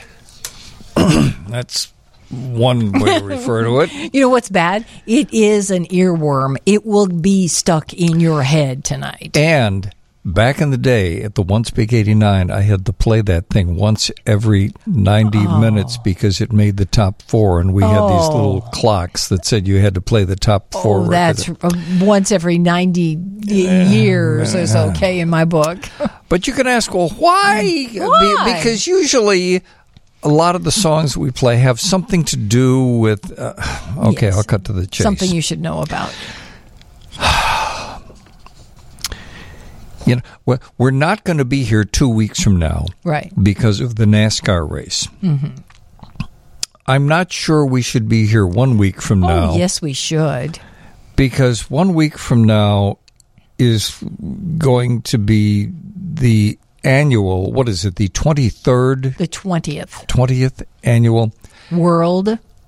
naked bike ride. Now, you did say naked, right? I said naked. Well, naked and naked are two different things. Now, n- seriously, I'm looking at all the rules and regulations for the naked bi- bike ride. Yeah. And it's definitely a naked and not naked. Uh-huh. Because if it was naked, they wouldn't have all these rules. And for those of you listening to us around the country, this is a thing that Yes. has been going on It for is- decades it is in the world. Chicago. The World Naked Bike Ride next Saturday evening. Um, be clear on what this isn't, Steve. And I'm reading from their mm-hmm. website. Okay. This is chicagonakedride.org. Mm-hmm. Be clear on what this isn't, and that's in capital letters. It is a people powered happening mm-hmm. bringing radical attention against oil addiction. It's not primarily a naturist party. It is a big fun ride for able area cyclists. It's not for the frail nor flyers and drivers. It is an extreme free speech exercise trying to save the planet. It's not Mardi Gras. If you are distant or uncertain, please read more details. Distant or uncertain? Well, let's pretend like we're both distant. Yeah, we. I'm, I'm So we need a to read more. Location is not disclosed until days before based on experience to limit crowding of the creepy variety. But I thought if the location isn't being disclosed yet, aren't they closing down parts of uh, of Shh, don't don't don't, of- don't go there. of the drive. I thought were. Uh, The announced location is only a checkpoint uh-huh. where next directions are given to verifiable participants on bikes. If you co- plan to just come by to look and hope to bluff your way in, make other plans, Buster. Check in has in recent years been after 6 p.m. in the West Loop. Gathering has in recent years been between 6 and 8 p.m. at an undisclosed location. Body painting may be available, but line so long that coming pre decorated is recommended. Mm-hmm. Person powered wheels to pass check in and no cameras in gathering area are strictly enforced. So if you show up there without bike or skates or with a camera, you say you didn't know or that someone said you could, you may be laughed off the premises. I love the way they've written these rules. Ride is about 8 to midnight. The route is not announced in advance, and maps are not guaranteed because we're trying to keep the creepy factor down. Past Now we're going to be driving into the radio station, not knowing where not they are. knowing where and how. uh, But Past recommended viewing points for fans and spectators included locations such as Michigan Avenue, Michigan Wacker to Walton, Boys Town, that's Belmont, Sheffield to Broadway, wasn't there one year that it was going right by the showcase studio on the it Tribune was, Tower? Yes, yes. Suggested viewing points and times will be on chicagonakedride.org on Ride Day, also on Twitter. Keep the course clear, wave and cheer and applaud from the side, and joy will be multiplied. Participants bear as you dare. Anything from fanciful costumes to body paint to undies are encouraged. Remember the slogan celebrating freedom from oil and the beauty of people. Mm-hmm. Be nice to everyone and leave no trace. If you can't be golden, don't come. I'm sorry. What? That's weird. Can't be golden, don't come. Be prepared to ride for as much as 14 miles. Yeah, right. And if you are shy, stay inside the group, not on the outside. If Well, if you- you're shy, why would you be doing Why it? would you even show up? If you're bold, If you're shy, you're going to stay at home and read about it in the paper the next day. if you're bold, you ride on the outside. And if somebody gets creepy with you, you just scream, as it says here in, in the rules, you just scream, Get back, creep! That, that that's the formal, Yes. approved in the rules God bless them. phrase to use. Get back, creep. Creep. Let me write that down. I don't want to forget that. If for some reason, I want to make sure I'm using the approved Yes. verbiage. Yes. Uh, Well, God bless them. Their heart's in the right place. I'm not sure about the rest of their bodies. Because I don't care how much body paint you put on, it's not comfortable riding a bicycle naked. Um, you know this from experience? what? Is there a side of you I'm just discovering? Arrive clothed and shoed. Keep your clothes with you at all times in case you need them. Sometimes bystanders can get grabby, so be aware of that. Drugs or booze may lead to an arrest.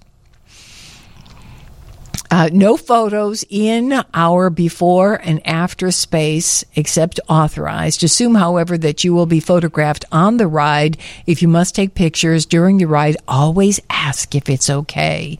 You're responsible. Be prepared. Stay alert. Take care. This sounds like so much work. You know, Yeah. the only good thing is you don't have to worry about what to wear. Well, there is that. Everything What's the weather forecast for next weekend? They don't care. They're going to ride anyway. Uh-huh. It's just that the route may change. I, I love the vagaries of, you know, it's kind of like if you know, you know, and you show up. just be sure that you have wheels with you.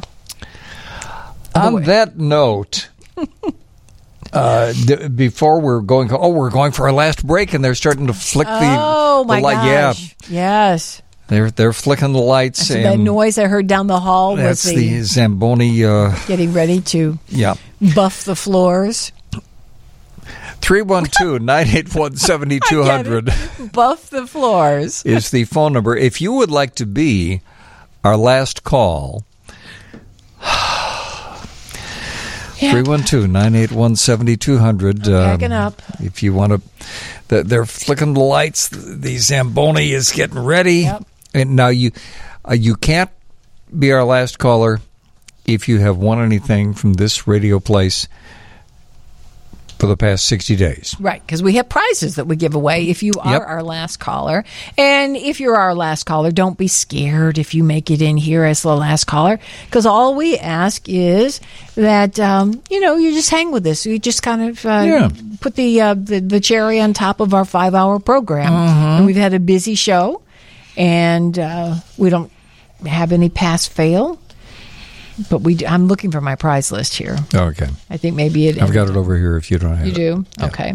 Okay. I think I know it by heart. Anyway, we do have some cool prizes if, in fact, you are our last caller. And because we do get a bunch of calls to make it fair, what happens is Julian takes the calls and then he tells us how many people have called in. And this week it's my turn to pick a number. I'll pick a number, Yep. and that person will, in fact, be the last caller. And I won't know who that person is until we get you on the radio. So again, the uh, the number 312-981-7200 and we'll find out who our last call is coming up. They're flicking the lights and the Zamboni is getting ready. Yeah, and, we're going to uh, go home and watch a little Noir Alley. Yep. And um, have a, a bite to eat, a little supper, since we haven't done that. Mm-hmm. I know it's all screwed up, but that's okay. That's our that's our life. we're on the flip side. Um. So, oh goodness, I get to choose. You get to choose the tonight. number. Yeah. And I am. Mm, I see all these lines flashing. Uh, Julian, I, I think I'm going to go with two. Okay. All right, here we go. All right. Uh, and uh, two is Peggy. Hi, Peggy. Hey, Peggy. Hi, how are you? Good. How are you tonight? I'm doing well. I'm so glad to hear you guys. Well, thank you. You're lucky number two tonight, our last caller. Where are you calling from, Peggy? I'm calling from Homer Glen. Know it well. Yeah. Have you been with us all night tonight, or did you have plans earlier this evening? I started out uh, listening to you guys and I fell asleep till about midnight. Me too. we did too, yeah. and then I woke up in time for Eddie. So then I woke up. I was like, "Oh, it's almost uh, twelve o'clock. I'll just stay up till two o'clock then." Yeah. Now, are you are, are you kind of goofed up for the day? Because then when you go back to bed, you won't be sleepy because you had a nice good nap. No, no, not really. I'll I'll go back to sleep until about five o'clock, and I get up and walk the dog. And Mm-hmm. I think you should have a snack before you go back to bed. What do you think? no, I got some water. That'll, Oh, that'll it. water! Come on! It's Saturday night, Sunday I do, morning. I do have some chocolate chip cake in the in the kitchen. Yeah. There, there you go. Now we're There- talking. Now we find out. Okay. And nobody knows that you're in the kitchen. I, we have a, a, a, a cake plate, one of the pedestal cake plates, and it has the heaviest lid on it. There is no way you can sneak into our oh, kitchen. You know what? Oh, you know what I'm talking about, right? And when you lift it, it oh, just oh, yeah, yeah. it makes so much noise. I'm like looking at it, going, "Stop! I just want one bite." And I'm going to quietly put that lid back down, but it never works. Steve goes, "Are we having cake?" Yeah, oh, yeah, we're having cake.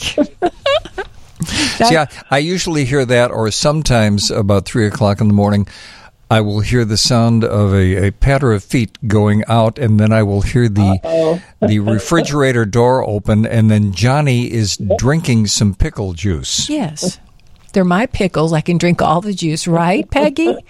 They're my pickles. It's not like I give those to, to visitors. So, Peggy, when you're not calling radio stations in the middle of the night, uh, what are you doing? Actually, I'm retired, so Yeah. I got I have a lot of free time. You sound too young to be retired. What, what did you do before you retired? I worked for Jewel Food Store for 46 years. Oh, Oh, my really? gosh! Which one? I was at a few stores Yeah. on the south side of Chicago. Yeah. Oh, God bless I you. lived, uh, yeah, I lived on the south side all my life till about three years ago. Uh huh. Where where did you live on the south side? Because I grew up at 80th and Manistee.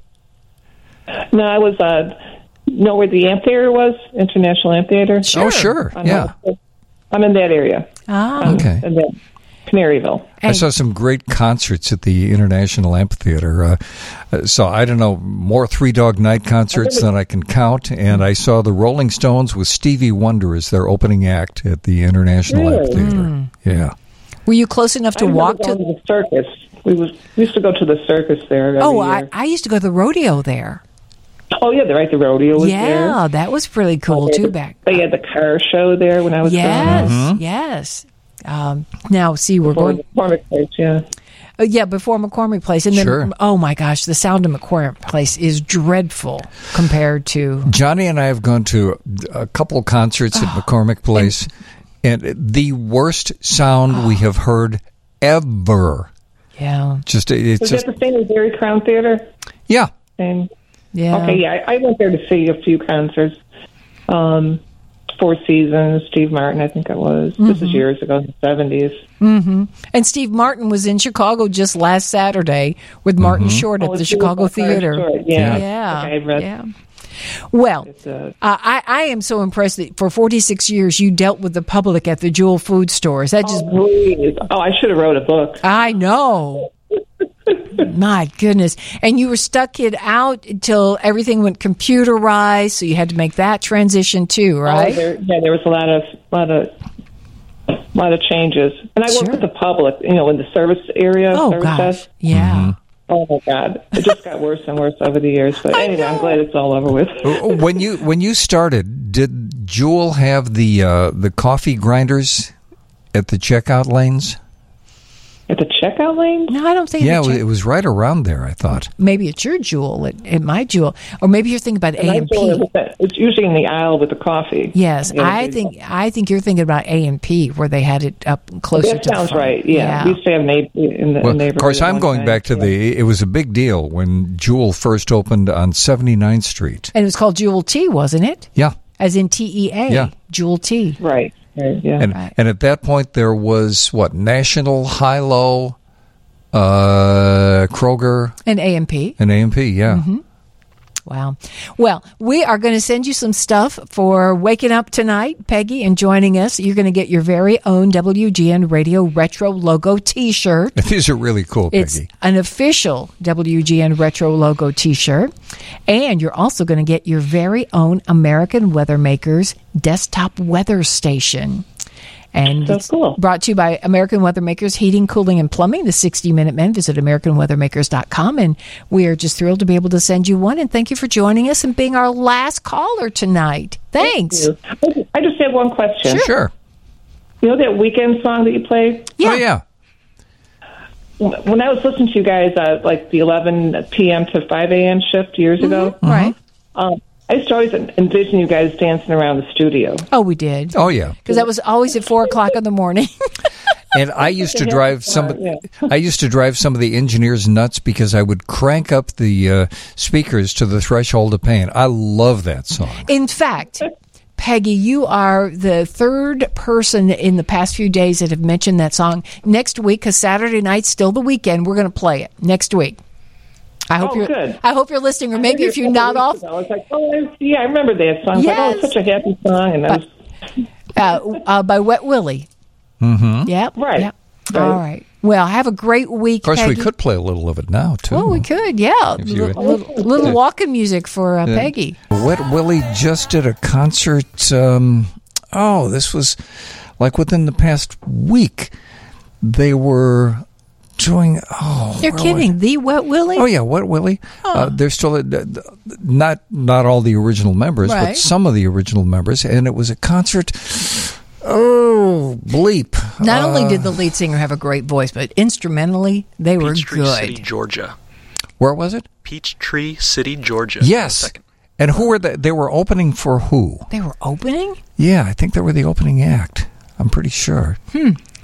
Well, that was a tradition for many, many years at 4:07 a.m. on Fridays, and uh, there were people who literally would Yeah. d- dance around the, the kitchen table because they thought, yeah, it's a weekend, it's official. I've just got one more day and then it's my weekend. In our case, it was our weekend. In an hour, the show would wrap up and we wouldn't be coming. But back. actually, our show is wrapping up in about It 10 is. seconds. All right. Um, next week, uh, Patrick Crispin and who knows what else. Um, thanks for hanging out with us.